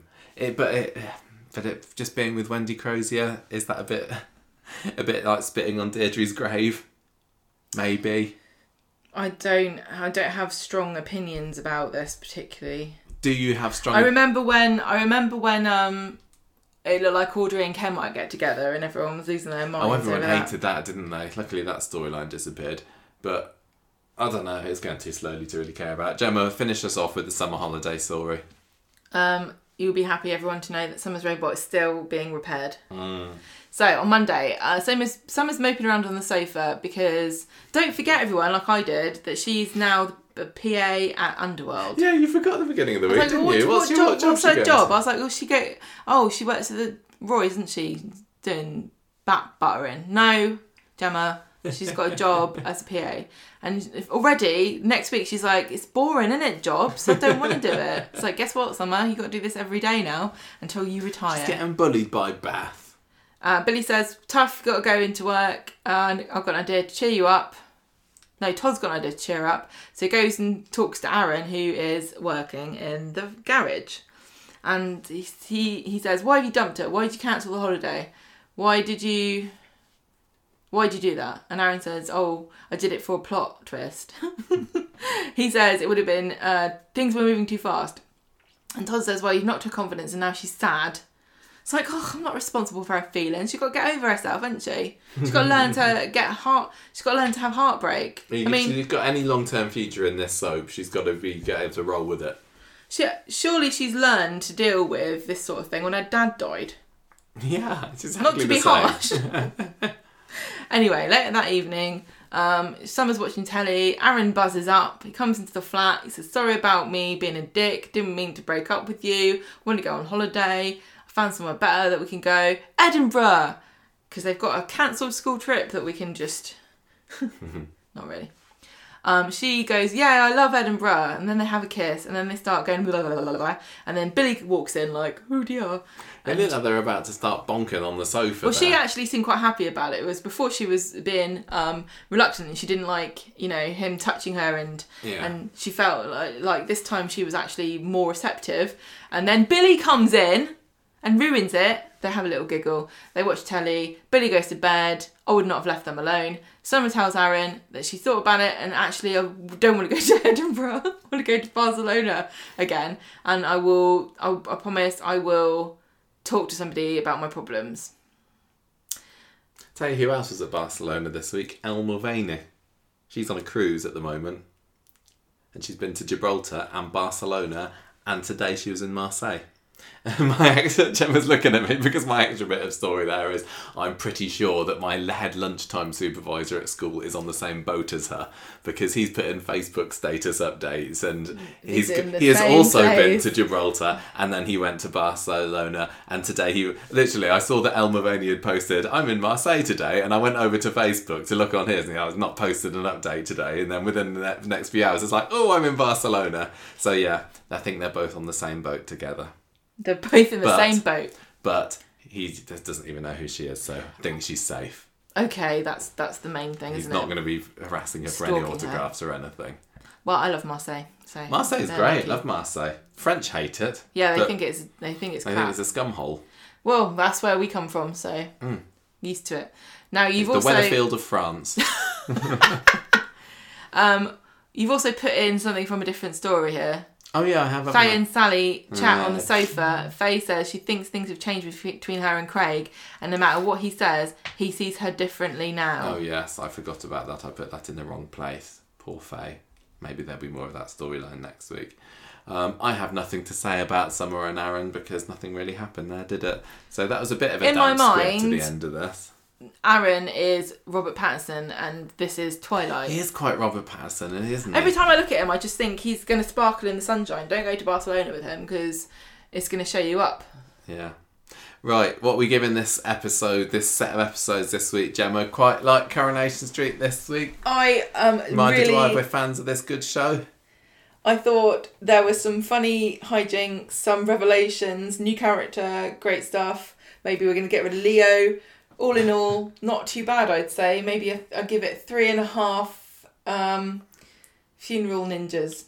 Nice, nice. Um, no, I thought, I Obviously, thought. character of the week is um, Glenda. Is it? You're going for Glenda, not Debbie? I thought I was sure you that Debbie would be Oh, a shoe in before, both today- of them. Yeah, before today's episode. yeah. I don't know Oh, whether no, you know. Maybe you're right. She's made a great intro, but she was only in it for got half an hour of the oh week. no, Can you be character of the sh- week? You've shaken my. You can go for Glenda if you want to. Now I feel Glenda. ba- bad if I take it away from her because she's new. And that's that's bullying. I don't want to do that. She can take it. She's very confident. She wouldn't care. No, It she's got right great lipstick. She's Teflon Shuttleworth. I yeah, Debbie was great, That's wasn't she? suit was made of. Debbie was great this week.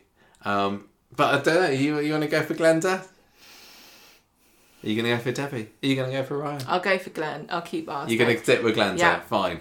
Um, I, I thought this week was, was fab. A- apart from the, the boring summer stuff and the some of the Stu stuff was a bit dull. I wasn't into the face story, but all of the bits that I wasn't really interested in made up a really tiny amount of this week. The Tim and Sally story I thought was good. The the Sally kitchen porn website was hilarious to me. Everything about Glenda was fabulous. I loved the, all the bistro shenanigans, as ridiculous as they were. Debbie is brilliant, and the street need to keep hold of her. Love Ryan. He's um yeah severely underused recently, so to put him in the front and centre was just brilliant for me this week. I'm actually going to go higher than you this week, Gemma, and I'm That's to be probably the first scoring time in months. this um this week's episodes for unresolved neurotic fixations out of five. Um, my character of the week. Ooh, maybe a, oh, I think. Mm, it's a really tough one, isn't it? Because like leading up to today, I was thinking it was going to be Ryan and Debbie, and then Jet Glenda just came and stole the show. But did she steal the week? No, I'm gonna I'm gonna put I'm gonna put Debbie down as despicable as she was, literally throwing Ryan under a bus for a scheme that she was very much responsible in, in some way for. Um, I just found her incredibly entertaining to watch from from the quiff to the to the uh, quick reaction to the lights going off, and what we're gonna do now, to the to the backpedaling and letting Ryan take it all uh, all the flack for it because it was just funny. Um, scurrying around. I, I, I think Debbie was wonderful this week. But you know, if if there's a lot of Glenda next week, and I don't know when we had um, well, with, we've said with our three returns that we've had recently, Spider, Stephen, and um, Wendy, they made a big impression for their first episode or two, and then they disappeared off for a bit. So Yeah. maybe maybe this is all we're going to see of Glenda for the next month or so. I certainly hope not. But if she is going to be um, a major player next week, then um, watch out anybody else that wants to try and you know fight her for character of the week because um, she's going to be a tough act to go up against. So yes, four and Debbie for me. Good week. Well done, Coronation Street. Let's move on to the news. Okay, Gemma, how much do you love Strictly Come Dancing?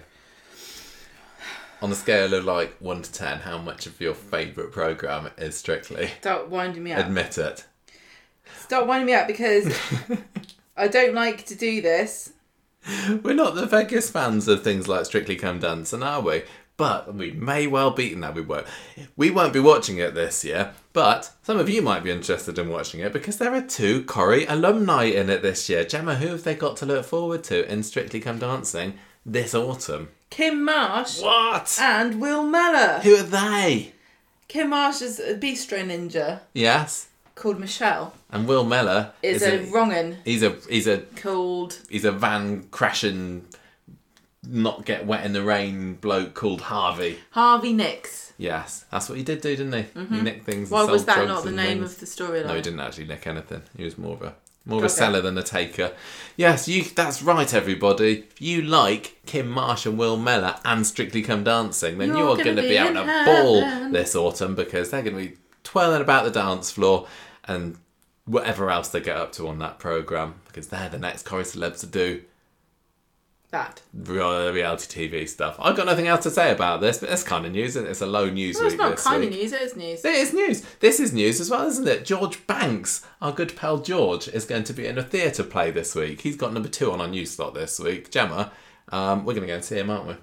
He is going to be performing in Dial M for Murder at the Theatre Royal Windsor between the 16th and the 27th, is that correct, of August? Yes, is correct. That is correct. I know. When we went on to look for tickets, they were only selling up to the 22nd of August, weren't they? Yeah. I'm pretty sure that it says that it's the That's the 22nd, Monday. 27th on the poster. But anyway, it's happening really soon. And um, and so we saw this. I think Nancy found it on the uh, Yes. on online and, and then, And then um, Rebecca told Rebecca us, told yeah. us. And um, and then we texted George saying, Why haven't you told us about this? And he was like, I was just about to tell you that this literally got out. But he says that's why been a bit busy recently. But this is fantastic. George Banks, who played Corrie icon Henry Newton, is going to be treading the boards again very, very soon. We are going to be going along in a couple of weeks to cheer him on.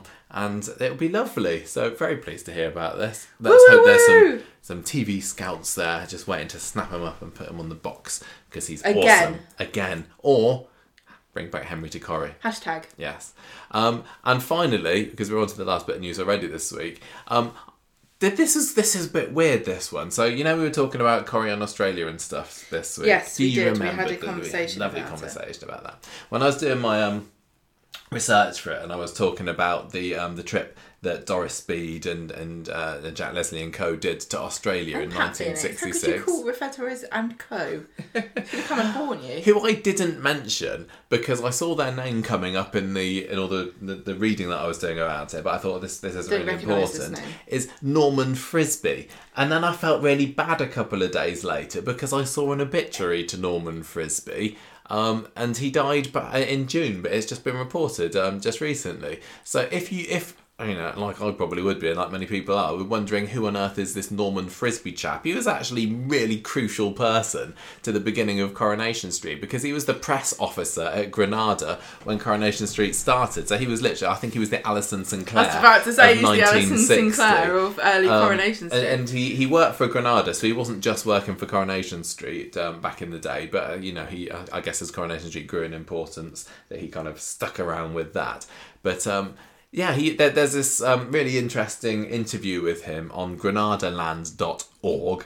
Um, uh, it's either an interview or it's like a transcript of something that he said or anything. But I, I, oh, I'd never really heard of this guy before this week. But um, he he he, come, he he was the person in charge of all of the publicity of Coronation Street selling it abroad and everything, and, and it's quite possible that the spread of Coronation Street wouldn't be anywhere near as vast had it not been for the, the publicity talents of Norman Frisby, uh, which I just think is a great surname. It's an excellent name all round, isn't it? Norman Frisby. It, it just says it's brilliant, It sounds like a character from Coronation Street. yeah.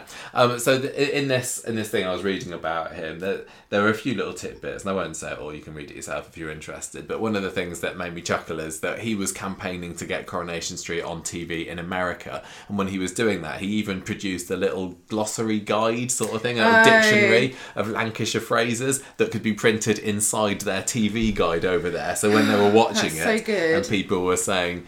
Um, or chuffed a little mint balls, whatever, they'd they'd be able to translate it into. I am happy about I my mint balls. Yeah, that's exactly what it means. um, so he was there. Uh, did I say this before? Yes, I did mention it. He he went to Australia with the cast in 1966. In fact, he went there a week in advance to kind of prep the groundwork for them there in in Australia. And um, so he so you know that was all to do with publicising the show abroad. So the the whole success of that trip is partly down to this dude. Um, he also talked a little bit about how difficult it was to get newspapers interested in Coronation Street when it first launched. Because you know what it's like these days. You know, every day there's some kind of soap scandal on the tabloids. But back when Coronation Street started in 1960, they were like, no, why, why would we want to put news about this program?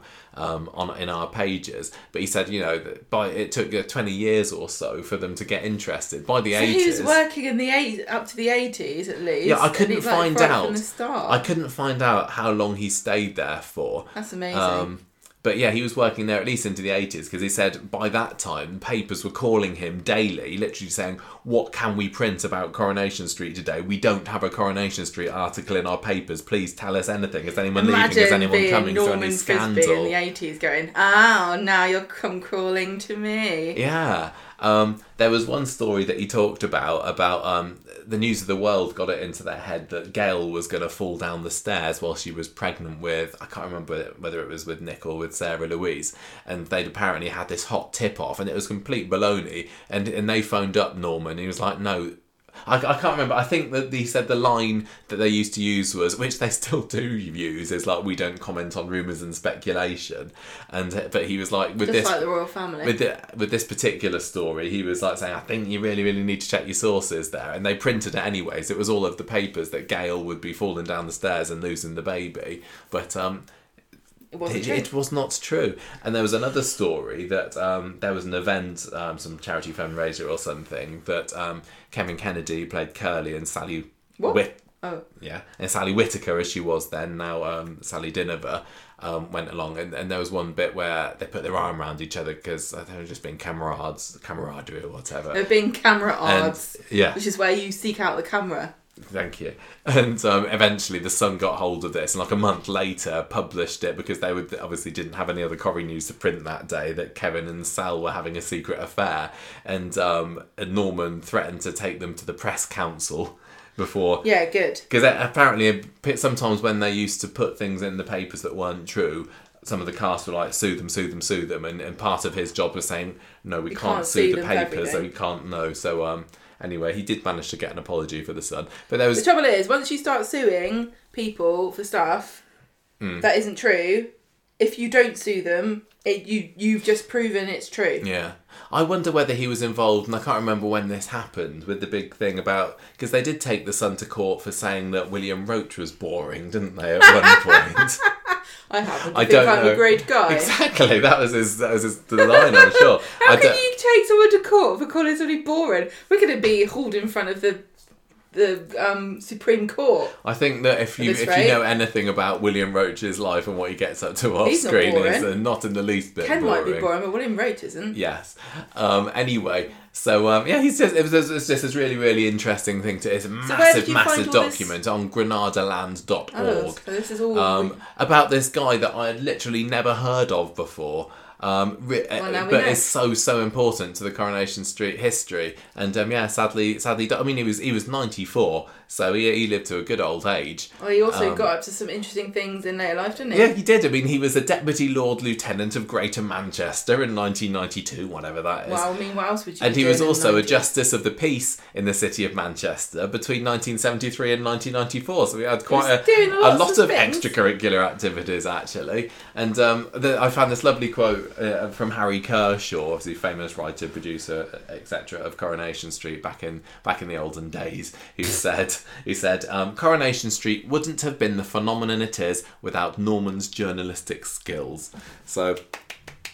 Raise a, I, I- raise a Well glass done, to you, Frisby. Norman Frisby, and I'm very sorry that I completely cut you out of the Australia Oh, well. episode of the podcast earlier this week. But now you We've got your given him his slot. tribute, and um, sounds like a long life well lived, which is Yeah. the best thing that anyone can say about Yeah, you exactly. He's he's also he was also um a very, he's also done lots of work with hospices. Like apparently he was one of the founding members of a, a hospice that's like fifty years old at this point. Ah. Um, yeah, he, he was he was very active in the community and, and all sorts. So um, yeah, it was just really really lovely reading Yeah, about him well, earlier. great. Actually, nice nice bit of learning I did. Yeah. Um, that's kind of it for the news. There has been some big news that's been rumoured this week. I'm not going to be talking about that in the similar way that we didn't um, to, things. to another bit of news that went on earlier this year. This has not been commented on by Coronation Street officially, or indeed the cast member um, about which the news is. So, um, as much as it probably is true, I imagine,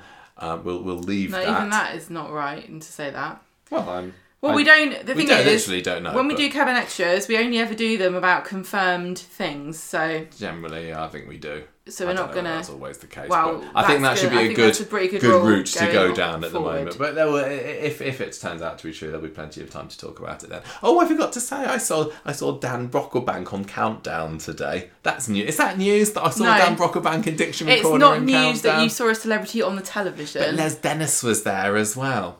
I, I mean, if you saw him down the shop with Les Dennis, that would be news. well, But not even then, really. I- that would be like Heat magazine, spotted in Heat magazine. Remember that? I do, yeah. Uh, Les Dennis, aka Michael Rodwell, was hosting Countdown because the person who was supposed to be counting, uh, Counting down. hosting it got COVID, so then he had to step in there, which means that he was supposed to be in Dictionary Corner, so they got Dan Brocklebank to be in Dictionary Corner. I watched the first 20 minutes of it, felt very, very stupid and thick when I couldn't get very many good words or numbers right. Um, and so I stopped watching it, but it was quite good, and there was some there was some fun Corrie banter between the, the two of them, and uh, The end. that was it for that story, really. But um, feedback time.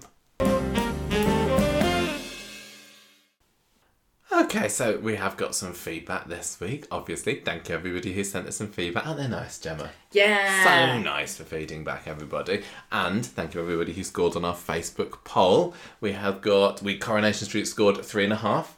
Nice round average, three and a half there. Last week's episodes, we scored it. We were quite low last week, weren't we? We said like two and a Oh, half, both yeah. of us at least. Oh, yeah And I think only one person scored that low, so yeah, oh. we were a bit, we were a bit of a negative. Noreen last week, which is what John scored it. Three of them out of five. Fiona scored it. Three missed business meetings worth twenty five thousand pounds out of five. I hate it when and that happens. Heather scored it. Three crystal balls the size of a melon wheeled in on casters out of five. Thank you, everybody who Thanks, voted on the poll. Um, don't forget to do it this week. Um, right, we've got a voice message. Another one. Another voice message from Canada. love them. Yes, Thank, you very much, you. everybody who sends us a voice message. We love it. So um, do. are going to have a little a little break and listen to it. So um, Alison, thank you very much. Over What's to you you got to say? Yeah. Hi, Michael and Gemma. This is Allison from Ottawa, Ontario, Canada. Thought I would send you a voice message with all the talk about Stephen's accent. I have no idea why some people think his supposed Canadian accent is terrible. To me, his accent is the same as mine, and I was born and raised in Ottawa and still live here. Probably by the time you're listening to this, the character Stephen might be gone. I think right now we're three to four weeks behind the UK. I sometimes catch Coronation Street when it's on CBC, but mostly I watch online on CBC Gem as they don't cut the scenes online. It's super annoying how they cut out scenes. If I watch on TV, then I watch the missing scenes from the Coronation Street Canada Extra YouTube channel. Right now, our Monday double episode is your Friday show. Then we have one episode Tuesday to Friday evenings, which makes us end the week with your Wednesday show, which is really terrible. I love the podcast. I've been listening from the beginning. Really enjoy the Facebook group. I don't mind spoilers and actually reading some of the posts that are written about the current UK timeline makes me laugh as I'm reading them out of context. One of the things I really like in particular are the interviews Michael does with actors, of course, but especially with the behind the scenes people, as it's really interesting hearing about how the show was made. I've just watched Fizz and Phil's wedding and the aftermath here tonight. Poor Phil. I hope you and Abby are all well. I love the podcast room wall, and I especially love the couch. Okay, bye. Thank you, Alison. Oh, it's so nice to hear a new person, even though you've been listening since the beginning. That's quite impressive. 10 years? Yeah, 10, 10 That's years. Actually, mad. I can't believe this. we've been doing it this long, and I can't believe that people have been. I know, but then I think, well, there's some podcasts that I listen to that I must true. have been listening to for more than 10 years now because Yeah. I've been listening to them longer than, than this. So that's really Yeah. cool. I wonder how many people that are listening there have been listening since episode one. There must be, there must be a Must good be like handful. three, at least. I don't, don't know, but it's really cool. Um, thank you for. I'm glad that you enjoyed the interviews. and Alison a Phil fan well. too, or, Yes. or at least she feels bad for him. But So I, sad. But I, I do think it sucks that um, Canada, or I guess probably other places as well, the episodes don't line up That's so annoying. That would really wind me up. because you literally. I mean, we put the episode numbers of the podcast and everything, but you can't just say I'm gonna listen to this week's episodes after. Well, no, you can't listen to half a podcast, can you? No, Because the way we do the stories, we we break them up by storylines, not by days. no, I get no, but I no. Actually, I guess you can just listen to the podcast once Wednesday. Yeah, of course you can, but you're- your time, can't you? But Yeah, but it's still annoying. very annoying. Come on, Canada, get it together. But It's anyway, not Canada's fault. Lovely to hear from you, Alison. Thank you, thank you so much. Thank that. you. Love a voice message. Let's Yeah, get a few do. more in our Lovely voice anniversary well. month. Speaking of anniversaries, Gemma, happy wedding anniversary. Happy we have now passed midnight. Oh, Podcast kiss. mwah. Ah, that was a genuine kiss. everybody. Literally Well, on the lips. we're allowed to because we're married. We have been married for 12 far. years. You're allowed to kiss on a podcast. I know right. Um, I am going to read um, feedback from Jamie, who says, Totally agree with you about Hope and how she's treated.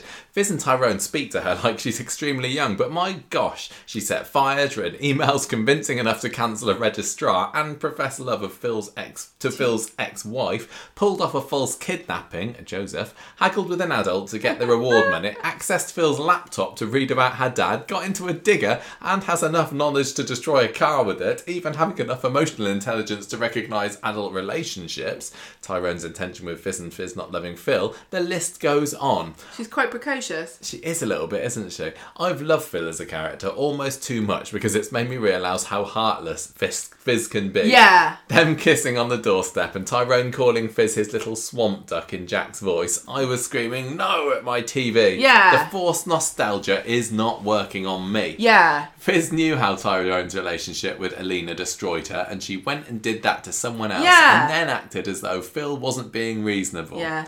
Shut up. I agree. I know you do. I get that. My heart. I'm sorry. truly- I'm sorry. Just just because I'm English, I'm not a very good hype woman because of my accent. Excuse me. Amen, Jamie. No, I can't do it. That I can just be who I am. My heart Yes, truly broke Jamie, for you're Phil. correct. I haven't felt this bad for a character in a long time. Maybe Jamie was too good, and this isn't what Corrie wanted. Even the little details like Fizz's wedding night. Tyrone was happily watching Zombeezy with a takeaway. Why didn't they have him crying over a photo of them together? That would have given me something to show me how much he loves her, but no. Mouthful of noodles and okay, come back later is Yeah, what he rubbish. says to her on the doorstep. They are both bad people are. and deserve each other. they do. Lol. Yeah. I was really feeling the seriousness of this, Jamie, and then you said lol at the end of it. No, I can't take anything you say seriously. Lol. At this point, I hope that Timpotence ends with some drama, like an affair with Aggie or an adult No, film addiction. no. Because if the moral is just, ah, Sally and Tim found each other other ways to show their love, then I'm bored. Ha ha. Well, Lol. I think it seems to be going. I don't know. I, d- I, I'm burping. That's why I'm silent. Sorry. Sorry. Um, I uh, so it's interesting to me. I mentioned before about having problems with mental health, and like I, I have just finished doing a uh, like um like a therapy course, and it was interesting because some of the things that Tim, I don't have erectile dysfunction, but some of the things that that um that have come up in this storyline are kind of resonating a little bit with me, like having breakthrough revelations about the source of what the problem is that I have. Like Tim going, oh god, actually, it's not about this; it's about The light that. bulb moments. Yeah, that was really interesting. Also, the stuff about um, oh, the therapist is making us do this and we don't know why, but so we're going to laugh and not do it. It's like, yeah, sometimes um, you do feel stupid, but you have to do what you get told to do, otherwise you're not gonna um, you're not gonna make it through. So, um, although you're saying here that you think that there's not enough drama in this story, I think sometimes it's just because it's not hitting you in a a sort of a, a sort of personal place, and so when it doesn't hit you there, you want a bit more drama, don't you? You want something a bit more meaty, but um, if you can, if sometimes if you can find a little crack in the story and a way to insert yourself into the into the into the action. I, did, I didn't think it I- needed to I have think- action. I just enjoyed the, the, the comedy of it. There were, I was definitely down on this story at the beginning, but in the second half, it's uh, it's definitely got a lot But- of life. It's got a bit more zing. But Jamie's definitely brought up some interesting point I was going to mention earlier, but I decided that it wasn't the right time because we'd moved on. But the adult film addiction thing is really interesting because it did feel like why are we bringing this in? Why why is Tim watching porn now and why you know Sally was quite obsessed about it but then she seemed to completely get over it. And I was I was kind of expecting us to end up having to have a, a discussion on the podcast about you know uh, is Sally right to be mad at him? Because I know that um, Different there are different listen there are different aren't viewpoints about this and it's incredibly controversial because you know some people consider watching porn to be cheating. And some people think that that is ridiculous you know and people have different boundaries.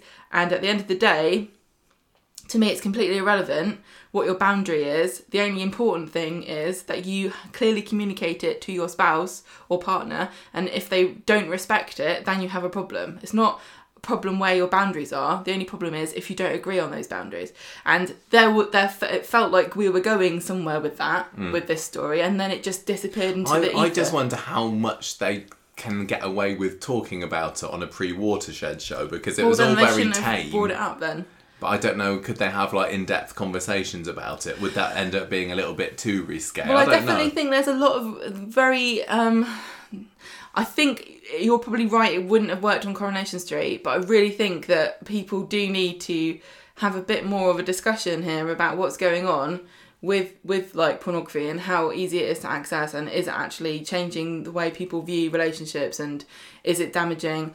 I don't think you need to agree or disagree to realize that there is a discussion that can be had there hmm. right? But coronation street just kind of like raised it and then went oh don't know like that. I'm not going to bother with that. And then dumped it on the Well, ground there's also the dangers around the uh, lesser known addiction of um, furniture websites. And I think if Sally had gone down a little rabbit hole there, Yeah. that, that could have been a storyline spiraling out of control there, couldn't it? Yeah, yeah, definitely. See, I can I can definitely sympathise with that because I'm addicted to Next. Yeah, The sometimes website. sometimes we're here recording the podcast and you're just scrolling through the next Next, website. the catalogue, and also I am definitely addicted to Ocado flash sales. It's true. I do. I, I go. I've, I've learned how to game the system. Hmm.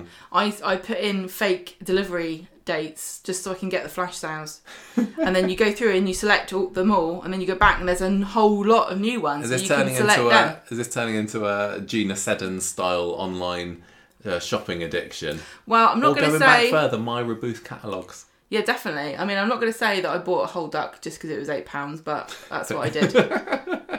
Eight pounds for a duck. That's a, whole duck.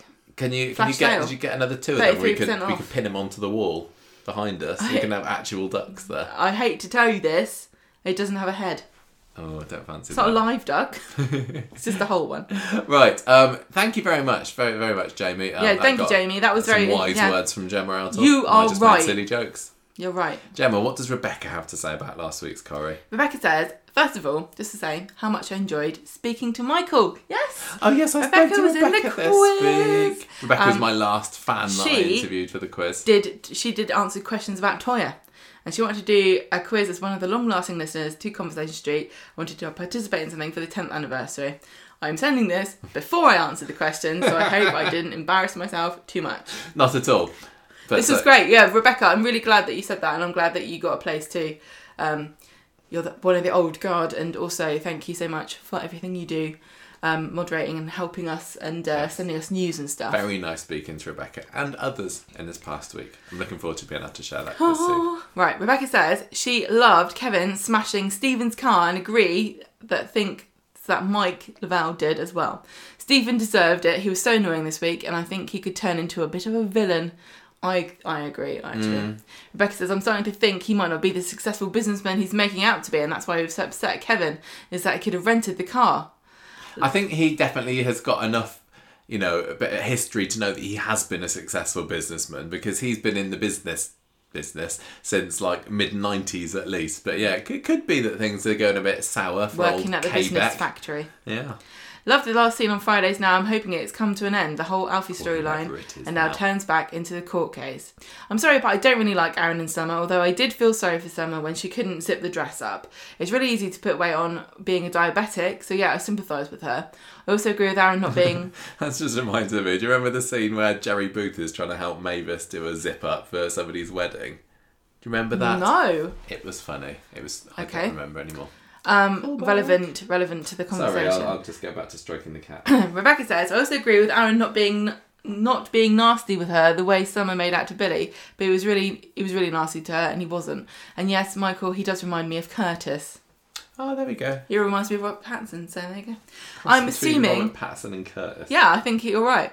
I'm assuming that whatever Stu did I'm assuming that whatever Stu did, he was falsely imprisoned, but he served his time, as we know he's been in prison. I'm hopefully assuming the story will be the way to clear his name for good, although Yasmin won't like it, as he's lied to her, and that makes him just like Geoff, which God, is Rebecca, it's almost like you've seen Coronation Street before. it's almost like you listen to the podcast. Um, which is sh- like the podcast that we just recorded, even though we know that she didn't. it's a shame, as I love their scenes this week. I also don't understand why Yasmin would be interested in Stephen. I also thought Alya and Ryan were back together again after after that little hiccup with Daisy, but maybe I was wrong. I loved Madame Sienna. I'm going on holiday in September to Tenerife, so I'll look for her there. Although I was annoyed at her mentioning Imran, and she obviously saw that in the papers. I really hope Ryan turns down Debbie's offer as he's too nice to stage a break in. Also, great to see Toyah again. I kind of hope Audrey doesn't go back to the salon, but it could be more Maria and David at Trim Up North. I just hope Audrey confides in someone before it's too late. Even though I'm relieved Phil signed the annulment forms, I didn't want him to go for good. I did think he might be Mad Dog. Oh yeah, Mad Dog. Who's that? Yeah, that story's This- just this- completely disappeared So this, this week. was who it? Hope was talking about online. Who, Who was saying, talking to? T- yeah, Tell sorry. me about your family. Yeah, that's right. Good point. Good remembering, Rebecca. She's putting in the hooks for a, a later story, I think. Yeah, she says, I really did think he might be Mad Dog, but he could come back later. I really hope it's not someone wanting to abuse Hope. I would much rather it be Sam trying to be sweet, but it isn't. Speaking of Sam, didn't he want to go to Oak Hill last year, so maybe he won't be going to Weather High. Maybe. Now, Rebecca, we know that Phil has said he's left, and actually, we're going to have an interview. I was going to reveal that. Oh, you stole my thunder. We haven't said it Yes, yet. I haven't. said- We have got Jamie McKenna on the podcast less, next week, everybody. That's exciting, isn't it? It's very exciting. Very lovely. I did an interview with them just a few days ago, so we're going to be releasing that early next week. Look forward to it. But if you're one of our Patreon members at Speed Daal tier or above, you can listen to it now if you like. Now, the only reason I brought this up now is because um, now uh, Jamie does talk about how he's uh, not in Coronation Street anymore. That's it, you know, and he wants to go back, etc., etc. And you know, he's had his exit uh, video on Corrie uh, social media to say bye, everybody, bye.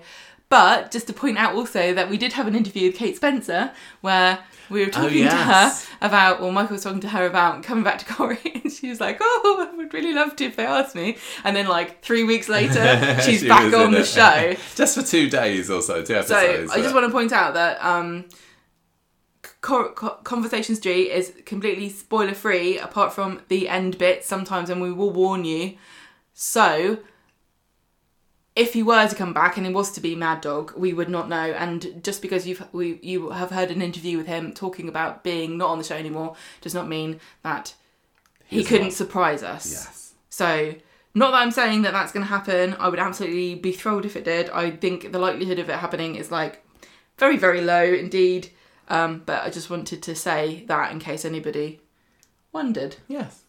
Rebecca says, finally, glad to see Tim and Sally and really hope that we get to see the casino night as that would be brilliant. Well, what did you think, Rebecca? We got to see it and it was brilliant, I thought. Mm. Also, great to see Streetcar's office for the first time since the pandemic. It fi- finally feels like things are getting back to some sort of normal. Character of the week is Kevin, just for smashing up Stephen's car. I'll give it three helpline numbers given out by Debbie for people who complain about the psychic night out of five. lovely, lovely. Thank you very much, Rebecca. Thank you, Rebecca. Right, on to Jonathan. Now, this email's only just come in. In fact, at the end of the email, Breaking he says he doesn't think it's going to fit into this week's podcast, but it did Well, because I you're had wrong, a look. Jonathan. I had a little breather earlier, and I looked on the email, and it was like, oh, it's Jonathan. He says, "I'm only giving feedback on the George Sean storylines, aka Ding Dong, Glenda's here, or Toothache. They're bad titles this week because He it's said that, he oh, said you. that." Because it's the only one that I've been invested in, and this week, ooh, Glenda is a brilliant breath of fresh air to the show, and I'm already loving her. Calling Eileen Nan was brilliant, and the George storyline felt like proper classic Corrie. That's true. The beginning of the week was great to see Sean have a bit of a storyline that's actually quite good, and hopefully Dylan is sticking around. I love it that he's so interested in the Undertakers, but the comedy of the dinner in Monday's episode was brilliant too. I didn't expect George's tea to come out, but Sean fretting over Dylan's tea shows how much he's stepping up to be a dad, which Yeah. is really nice to see. Them all sat round like, just eat the dinner, and it was just going to be overcooked. He's getting something to do, and the dynamic family of Eileen, George, Todd, and Sean is great. Not sure if Mary still lives there though, because throwing Dylan in the mix is great too. Yeah, oh, where does Mary? Does Mary? I Bring back Mary's camper van, I have no idea where Mary. Yeah, at least when she had a camper van, we knew what, what was what. See, I was saying earlier in the podcast that I think they got a great dynamic, so uh, we've got somebody on my side here. I hope Dylan stays because the dynamic is so good and it doesn't feel outlandish, and their stories balance comedy and serious stuff well. George's fight with The Undertaker was pretty good, but it was Monday and Friday I enjoyed the most. George has really grown on me since he was brought in. Literally, this is just the same as I was saying earlier in you the podcast, that? isn't it? Do you think that we've on accidentally been live broadcasting to yeah. Rebecca and Jonathan? Maybe. Um, I really like him as a character. Glenda was a real good character in Friday's episode. She's going to be a great regular and bring in some comedy. She's very much bubbly and brilliantly written already. She's going to be a great for comedy and she needs to be in scenes with Mary. Though I hope this means that Eileen has a new rival that isn't Gail for a while. Oh, now that's an interesting perspective that I never considered. That Ali might get jealous. Yeah, but I mean, I don't think she's got to worry about George jumping into bed with No. his sister. No, of course not. That's not what anyone's saying. But you might feel jealous. Like I Someone else remember sometimes Take- when receive George's affections. When we used to go um, stay with your parents and your sister Jane was there, I just used to get annoyed of you guys going hee hee hee and like kee kee and poking it and like hitting each other and like talking about stuff I had no idea what you were talking about and saying, oh, you know, so and so Sheila this and Mary that and Bobby this and Brian whatever, and I'd be like, Yeah. don't know. Oh, maybe, maybe. We'll have to see. Um, I have a theory. I don't have a theory. Jonathan has one that probably won't go anywhere. But Friday got me thinking. Oh. It was hilarious seeing George on painkillers, and it was just comedy from some of the other stories um, that haven't gripped me. The Stu storyline is finally going somewhere, and I'm not been gripped by some of the story of the other storylines. Okay, so my theory is that Dylan was so interested in the Undertakers, and Dodd Todd, Todd works at the Undertakers. Friday, Todd and Sean had the Wizard of Oz battle, which was brilliant. The Glinda and Jane McDonald references were hilarious. Not only am I gay, I loved seeing Sean be a dad, and it was not questioned. And also loved the Wicked, the Wicked and Wizard of Oz. And I thought I saw a spark between them till Lawrence walked in, and Sean's attention was drawn away, which is why Todd smartened his blazer as his armour over his heart. It might just be me wanting Todd away from Paul and Billy, but I'm sure he's trying to deny he still likes Sean. There's the. I'd love. I, I, I'd- I think I would love Todd and Sean together. I'd love it. Both Sean and Todd really look good in those suits. Maybe the man Sean seeks is already living with him. Wishful thinking. We know Todd has been good with Dylan before, so he can stuff up if he needs to be. What would you say about Sean and Todd getting together? I think they were a great little double act today. I think it would be fun. And and I have said get Todd away from Billy because he's a bit of a, a fun sucker, isn't he? But then people might say that about Sean as well. People do say that about Sean. I just think like there's that Sean is not Todd's intellectual equal at all, and um, they would not click. I just don't think that they would click because I think that Sean's too frivolous and not very intellectual, and Todd not necessarily is those things, but he certainly thinks he is. Maybe, but you know, chalk and cheese and all that. I think it might be quite nice. Yeah, but I think it's not like chalk and cheese. I think it's more like two types of cheese that don't go together, like um, American processed food. They don't even call it cheese here. It's called processed food Is it? slice and aged cheddar. Like you, you wouldn't have those on a cracker together, would you? Hmm. Like Boursin and Dairylea. No, because you could mix those together, hmm. like Boursin and Parmesan. Let me finish this email. This pool of characters are great and bounce off each other really well. Glenda is going to be such a great addition. It'd be brilliant if the percussionist and sous chef, that's who it was, wasn't it, that she was talking about having it off with on the boat? Mm. Sorry, cruise ship. she it's not a boat. She'll end up taking them on a cruise at this rate. She's going to be a great character. Someone Evelyn would comment on, which would be brilliant. Oh, Yes. now this is a question. What was Evelyn going to make of her? Is she going to like her or hate her? Because it's going to be one or the other. I can't see what there's much to like for Evelyn there. I think she's too in her face. Okay, interesting. I'm, I I wonder if they'll ever ever talk, but Hmm. I would yeah, I want to know what she makes of her. That's interesting. Yeah. It's just great seeing some long, long stay characters getting new life with these new characters coming in to bring in new stories. Though hopefully Toyah and Spider storyline comes back and Audrey's story is really sad, but glad to see the other characters get ones that haven't had many over the past few years. Love the podcast and congrats on 10 years. Yay! Thank you very much. Thank you. One more email to go, Gemma. This is from Nancy, of course. I'm drying up here. You're drying up, are you? You have a glug of Coke. We're nearly there. You've I've wet been, your I whistle. feel like I've been out of. Uh, uh, I don't know if it's been reflected. I think it has been. I feel very out of it today. I haven't, haven't noticed that. I sat. I've been an idiot today. You've been on your deadline. It's been a hard week for you. Okay, right. Nancy, our final piece of feedback. She says, Stephen was over the top shouting at Kevin about his car. How can you expect a car to get fixed while you're shouting at him?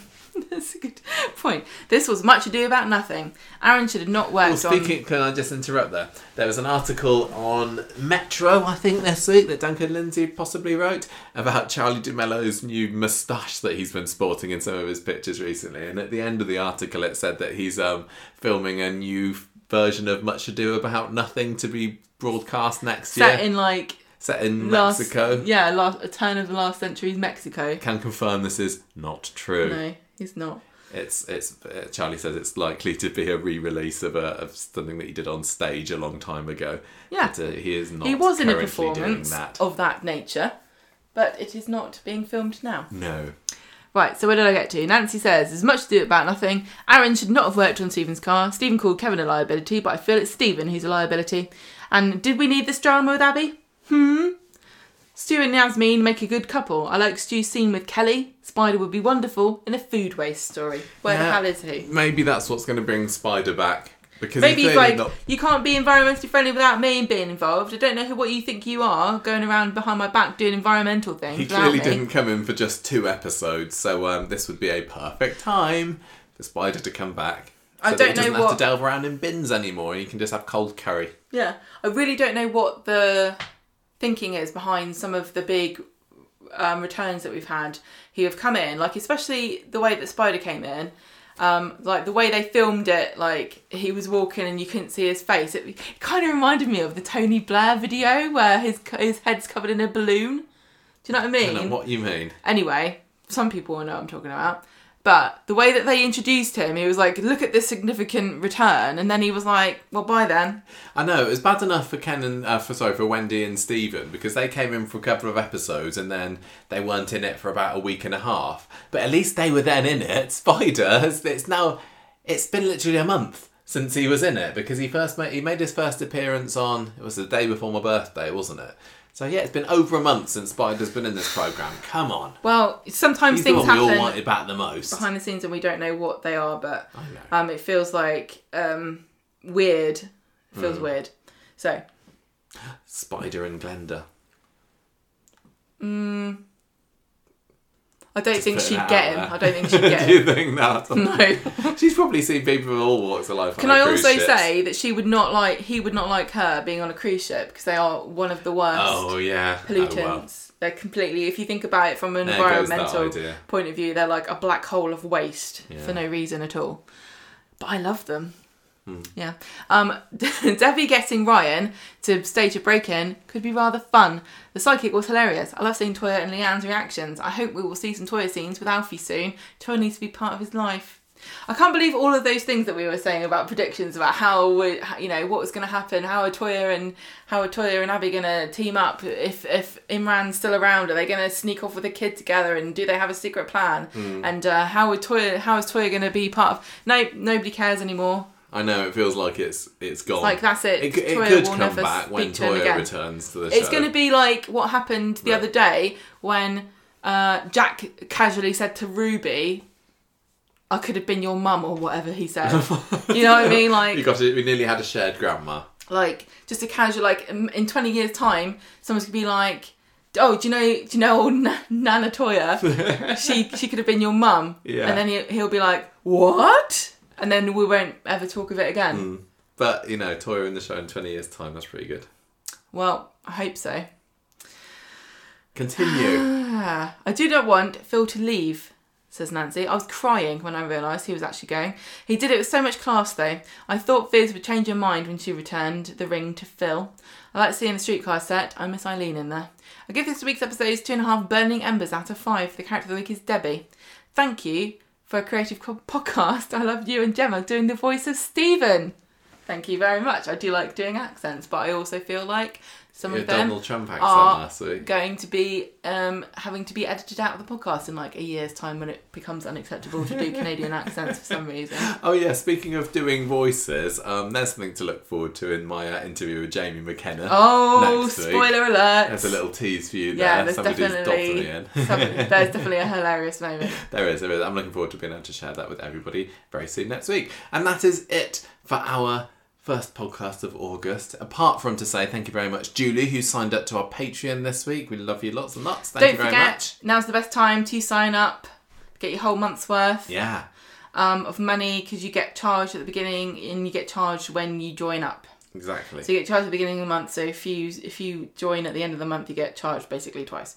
So thank you very much. If you would like to join, sign up for our Patreon, you can find us patreon.com slash conversation street probably. And you get lots of perks. Like you get to listen to our latest patreon episode exclusively to our patrons All of our Patreon is episodes. which is top five top five things, things that we want to happen in the future for the future in the future to reflect the future of the present, which is the present now. And that is the top five that we did If you want to, if that's um, made you intrigued, then there's only one way that you can find out what Gemma's really meant then, and that's by signing up. and the good thing about it is that i'm much more eloquent in the actual episode Hmm. and I actually know what it is we're talking about and there's like 35 episodes all on there right now for you to listen to and we also have an instagram where we did our live this week about our wall which if you like watching paint dry it was sort of like that but it was already dry, so it was even more boring. Um, Spotify, which is where we are available. Yeah, apparently. Um, we're on Apple Podcasts. You Yeah. can you can leave us a review Nice one, please. on iTunes. Um, we've got a Facebook page and a Facebook group, and the group is secret, and you have to send me five pounds. And also, everyone on there who's already on there, can you please send me five pounds because I forgot to get that money off you before you joined. We also have a YouTube channel, which is where we put videos. And sometimes videos. We put videos and we put Mostly. static images of us talk with us talking behind, Yes. which is But technically there a was video. the video of the built of the wall this week, wasn't there? And next week there'll be a video of Jamie McKenna. And hopefully soon when we go to Manchester there'll be more videos. And I just want to also say that I may sound completely drunk, but I am actually sober. yeah, and you're I right. You've not sound had any cider tonight, More crazy and insane now than I normally do when I'm drunk. Well, it is So, 20 to 1. It's a bit late, isn't it? Um, Do you think we should call it a day there? We've been talking long enough. Yeah. It's the end of the day and we've done our thing. It's our wedding anniversary. We're going to have And- a nice meal out tomorrow night. Where are we going again? We're going to We're going to a Portsmouth. restaurant. Going to a restaurant for nice tea tomorrow, but we need to and go it's to a fish restaurant. I know. Oh gosh, there oh, is I'm some. so is there something nice for me on there, Mister? I don't There's like a dish fish. of chicken Oh, I love that. for then. my boring husband. But we got to go to the allotment first and do boring work on yeah, the but allotment. luckily the hosepipe ban has been lifted for allotment holders.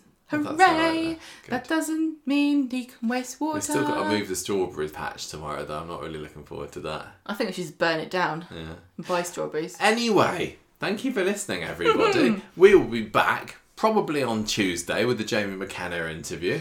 And then, Yes. um, and then Another this brilliant time next week with what next by week's Michael. curry was about. Yeah, And was, it was cool. also would like to say on behalf of everybody that I'm very proud of you of all the interviews that you do. You're very good at it. I think that you don't appreciate how good you are, and I think that I'm very lucky to have such a wonderful co-host. Oh, you're only saying that because it's our wedding anniversary. Hey, You're yeah, trying to get me to say something back to you now. I'm not as No, eloquent thank you. no, thank you.